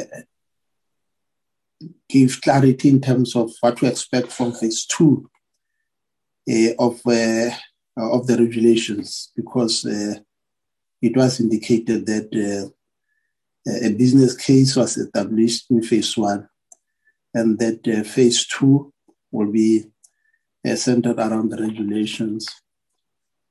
Uh, the the the uh, next question will be what concrete support uh, do the, the the department give to provinces, uh, particularly with regard to compliance with the public administrative uh, uh, legislative prescript. Uh, the the next one will be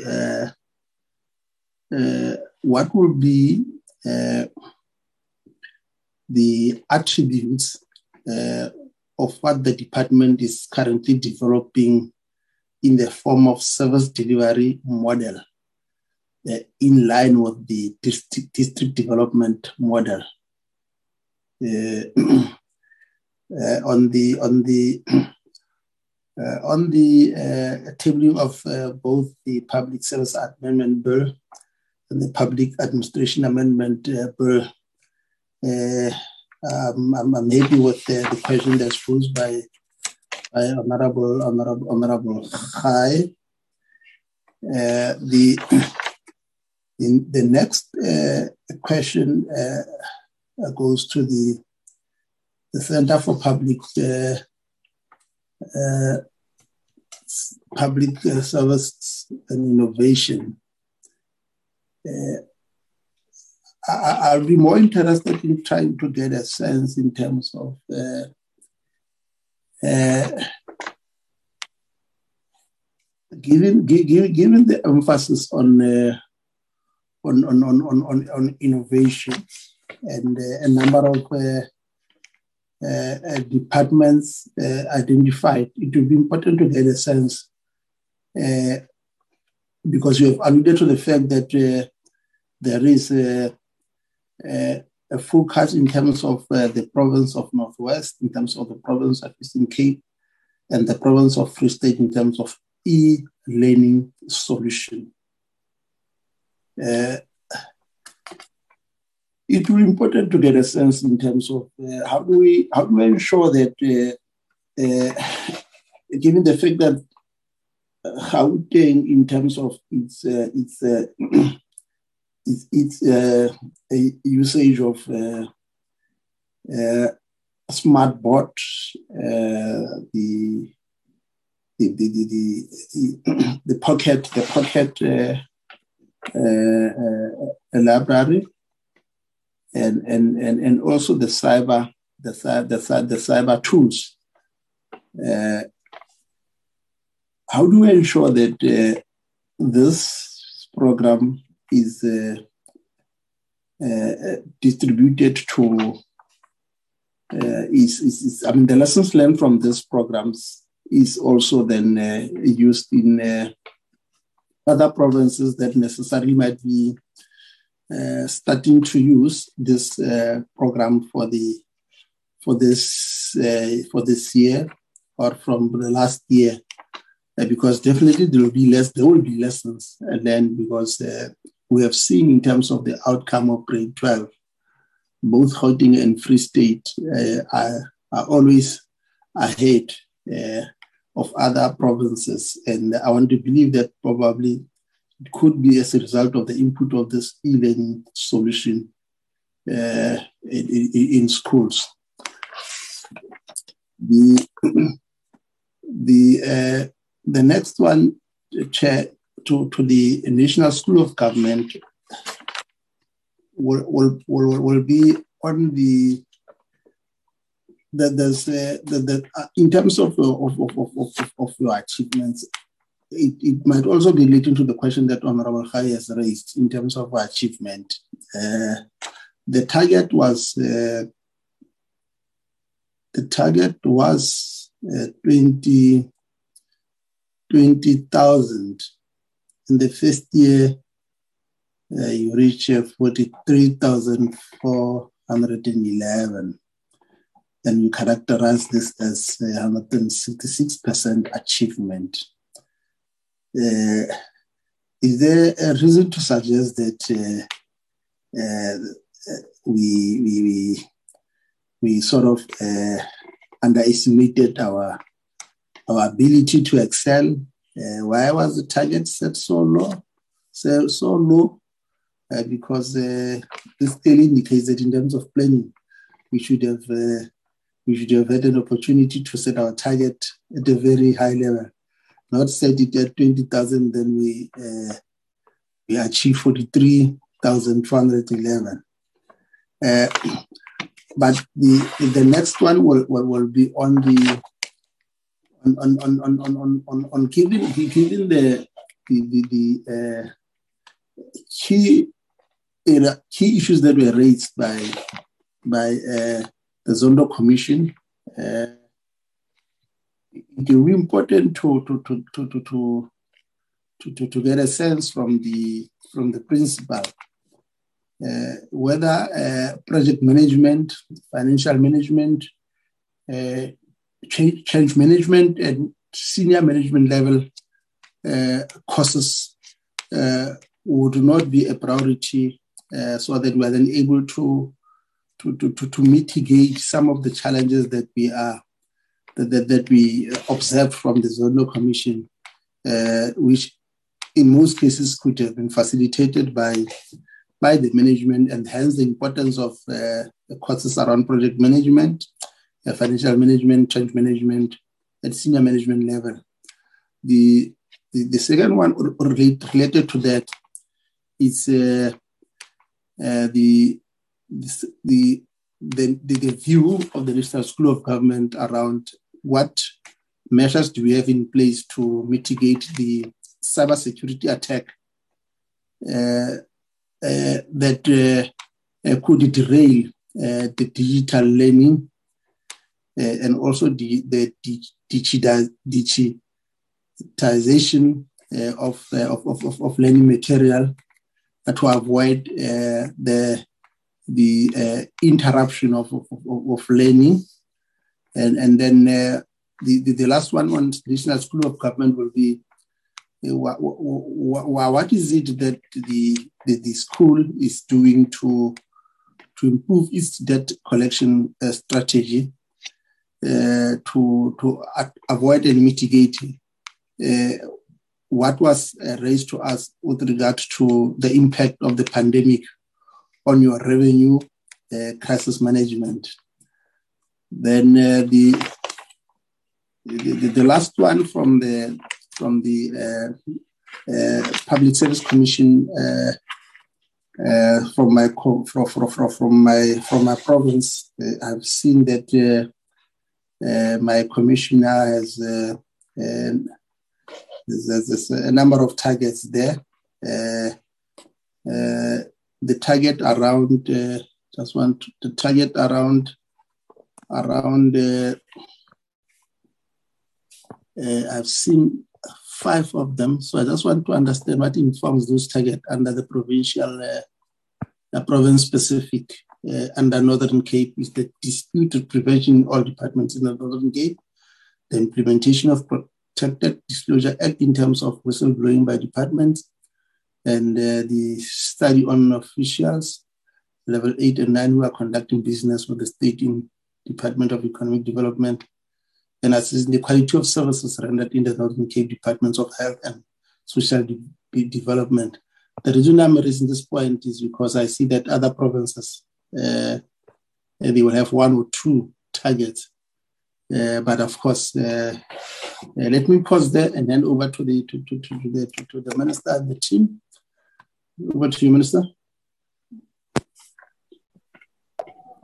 Yes, thank you very much. Uh, thank you very much, uh, Chairperson, and uh, the honorable members. Can the honorable minister just uh, uh, correct uh, his, uh, his screen so that at least you are seen by the public? We are only seeing your your uh, half of yourself. yes, yes, yes. Can again, again, again. Thank you. Thank you. You see me now?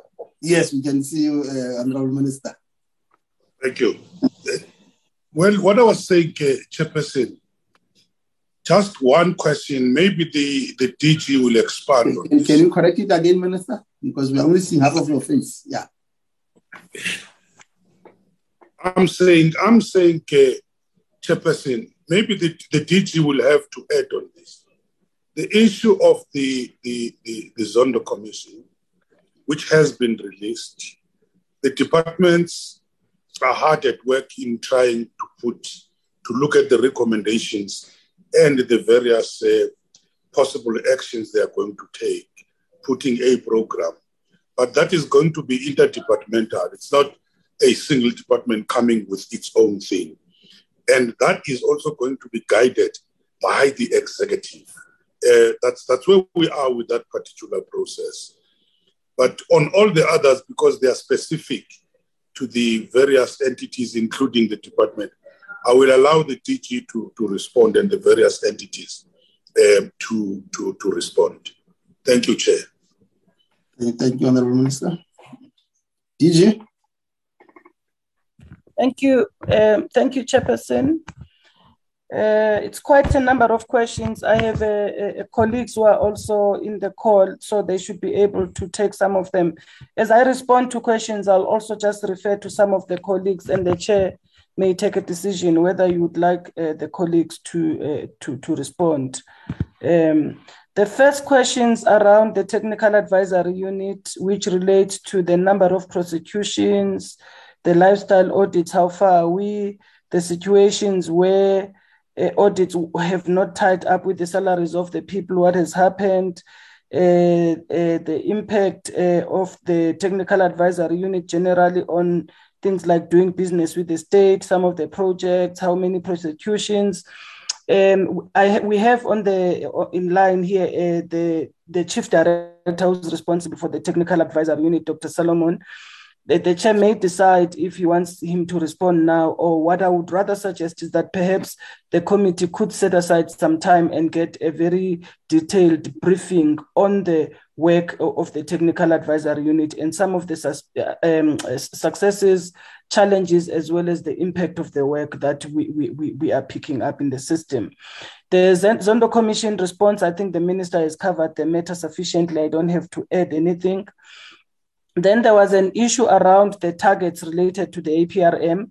I just wanted to clarify here that um, the APRM, there's a country, there's a country leg, there's an Africa leg.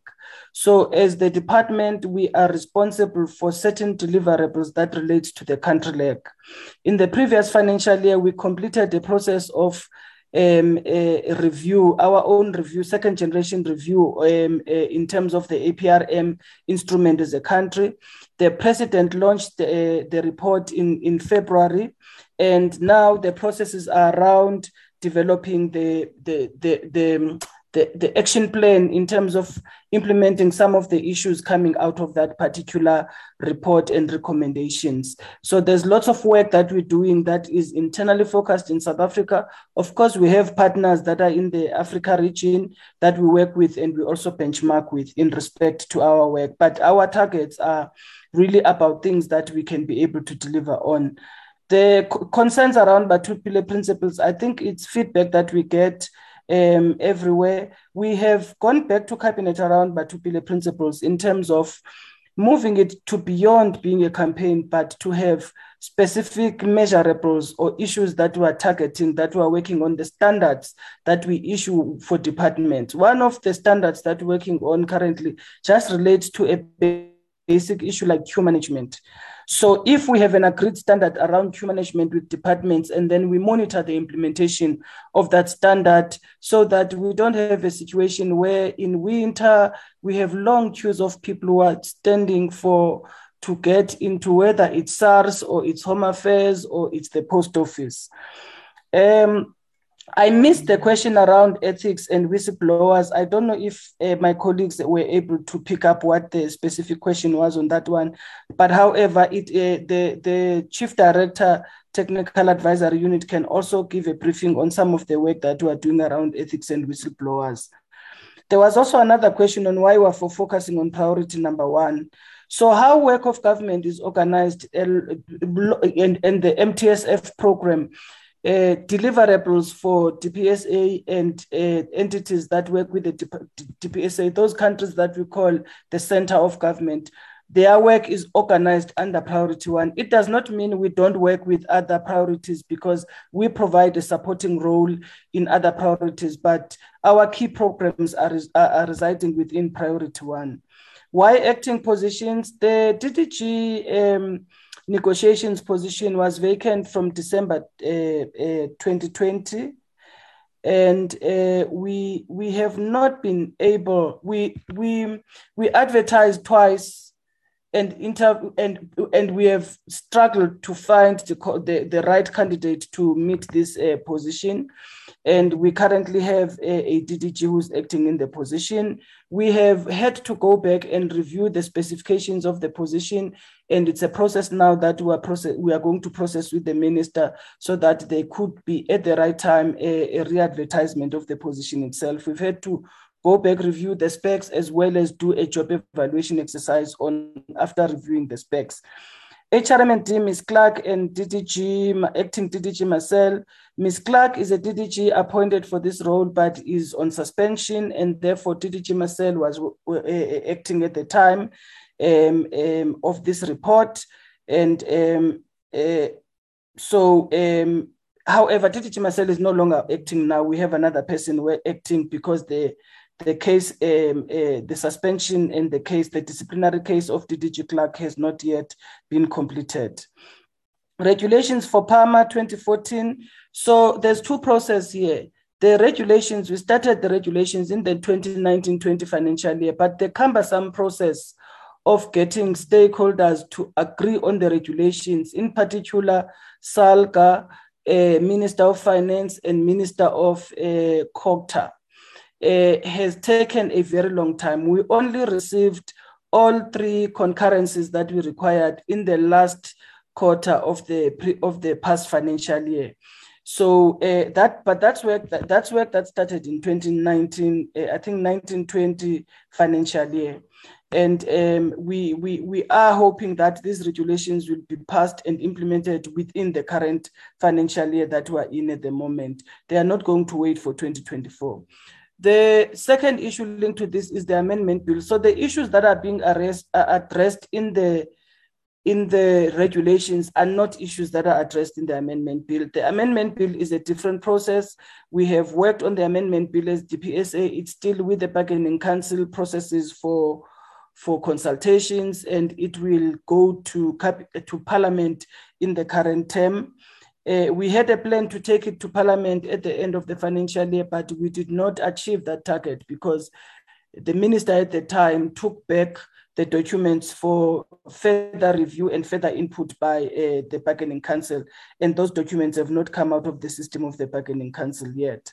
The collective bargaining policy is an internal policy uh, that guides our us internally in government around or in the department around how we deal with the um, bargaining uh, processes. It's also been uh, influenced by decisions that have come out of courts in respect to how the department has handled the 2018 uh, uh, issues uh, of uh, negotiations and agreements.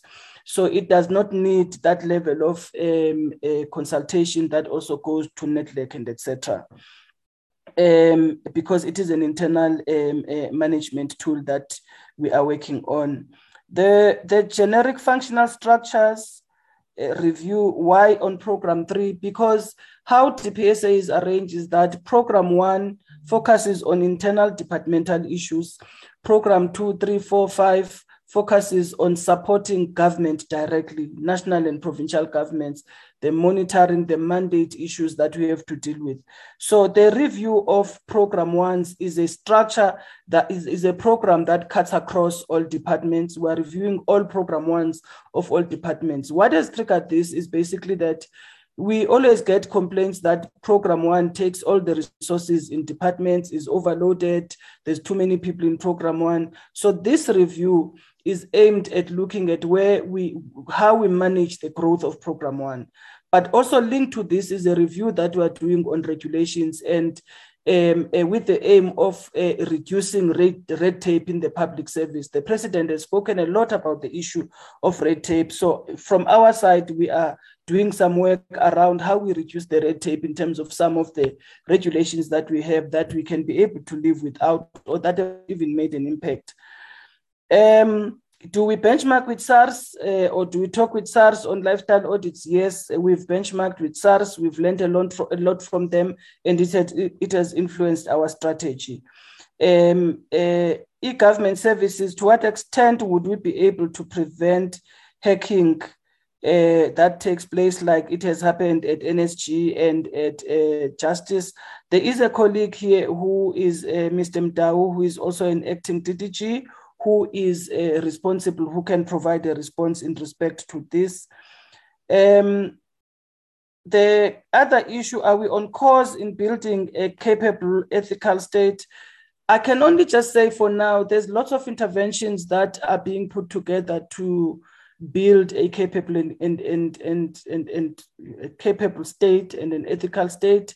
And um, uh, yes, I think we are on course, but I do think that there's a lot of coordination that needs to take place and sharing in terms of resources. In terms of the, the, the decisions and the, the, the, the, the priorities of uh, chapter, uh, I mean, of priority one, which is our responsibility as this cluster or as this portfolio, I think that there's a lot of work that's happening there, and we can again uh, isolate some of those projects or programs specifically on the uh, capacity of the state that the committee may want to get more information on.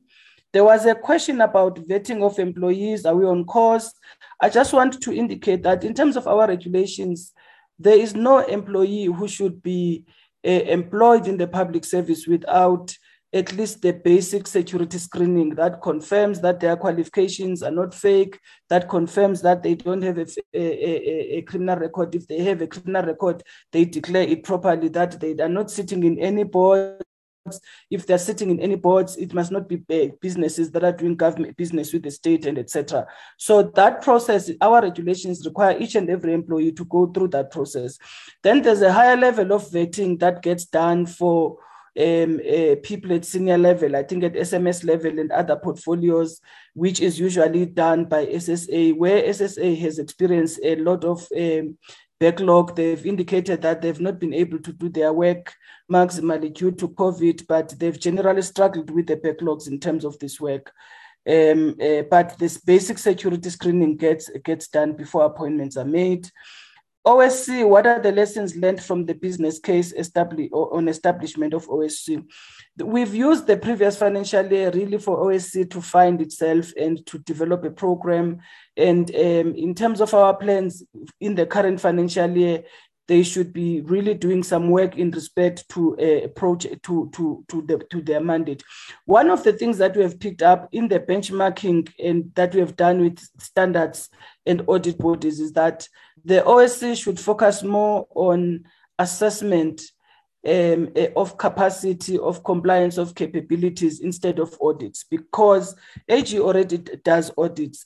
Uh, so there's some work there that the colleagues are doing to ensure that we build capacity in terms of enforcement, in terms of our assessment capability. Uh, what concrete support do the department give to provinces we work very closely with the provinces. We have lots of engagements with them on a quarterly basis. Um, as part of my responsibilities, I, I do lots of work with provinces, directly going to provinces to engage with them on matters of compliance and matters of capacity of the state. And we have received uh, high levels of cooperation. Many provinces are improving in terms of their compliance. We have done a report on assessing their compliance in the past financial year, and we have indicated to them that these reports we are going to do them annually. So we should be able to brief the committee as well on the state of compliance of provinces. But I am picking up some, we are picking up improvements in certain areas um, uh, of, of, of, of the work. They, they are keen to learn and improve on how they are doing things, uh, the DGs in provinces. Uh, support to DDM, there are colleagues here who are dealing with the district development model. They should be able, um, uh, from, from the service delivery unit, they should be able to give specific detail. But I can say that one of the work we've been doing is around support on the one plan in terms of um, uh, supporting the capabilities uh, in relation to uh, to DDM. I know that uh, the principal as well at NSG has been doing some work with local government, looking at uh, training, more training for local government for employees from local government. There was a, a, a comment or a question, the last one I picked up around the thousand rands per month agreement. This was an agreement uh, that was done uh, out of the negotiations uh, for 2021. Uh, the, the key agreement there was that there would be a 1,000 rands once off payment uh, as, as, as, as, a salary increase for colleagues. Uh, and then there would be a 1.5% that goes into the baseline, which means it will affect the pensions in terms of improving the pensions, the increases with pensions, and etc. So there is an agreement signed between labor and government in respect to that uh, uh, to that 1,000 uh, rands per month, which uh, employees are getting. Um, Chair, from my side, I have tried to answer all the questions I've picked up. I might have missed some critical questions, I'm not sure. And Chair, you will guide on what you want to do about some of the questions I couldn't answer. I've, I've, I've suggested that colleagues may answer, or we may just have to come back to some of them because they are detailed and brief the committee. Thank you, Chair. Thank you, DG. Uh, I've, uh, I've uh, observed that we are almost uh, uh, reaching the the the, uh, the time, which makes it then a bit difficult uh, for other uh, institution to, to, to, respond. Uh, we, we will then agree that the, the, the entities together with the department can give us those responses in writing within the next coming seven days, uh, so that as we as we table uh, the report to the House, it should uh, include the, the responses that's given by uh, by the department and also uh, the uh, the Center for for Public Service Innovation, uh, the the National School of Government, and also the the Public Service Commission. having said that, let me then uh, uh, give over to the minister just the last word before we, we close the meeting.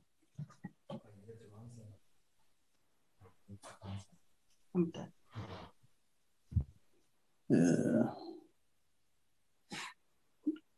the, is the minister still around or the deputy, deputy minister? DM? I'm still around.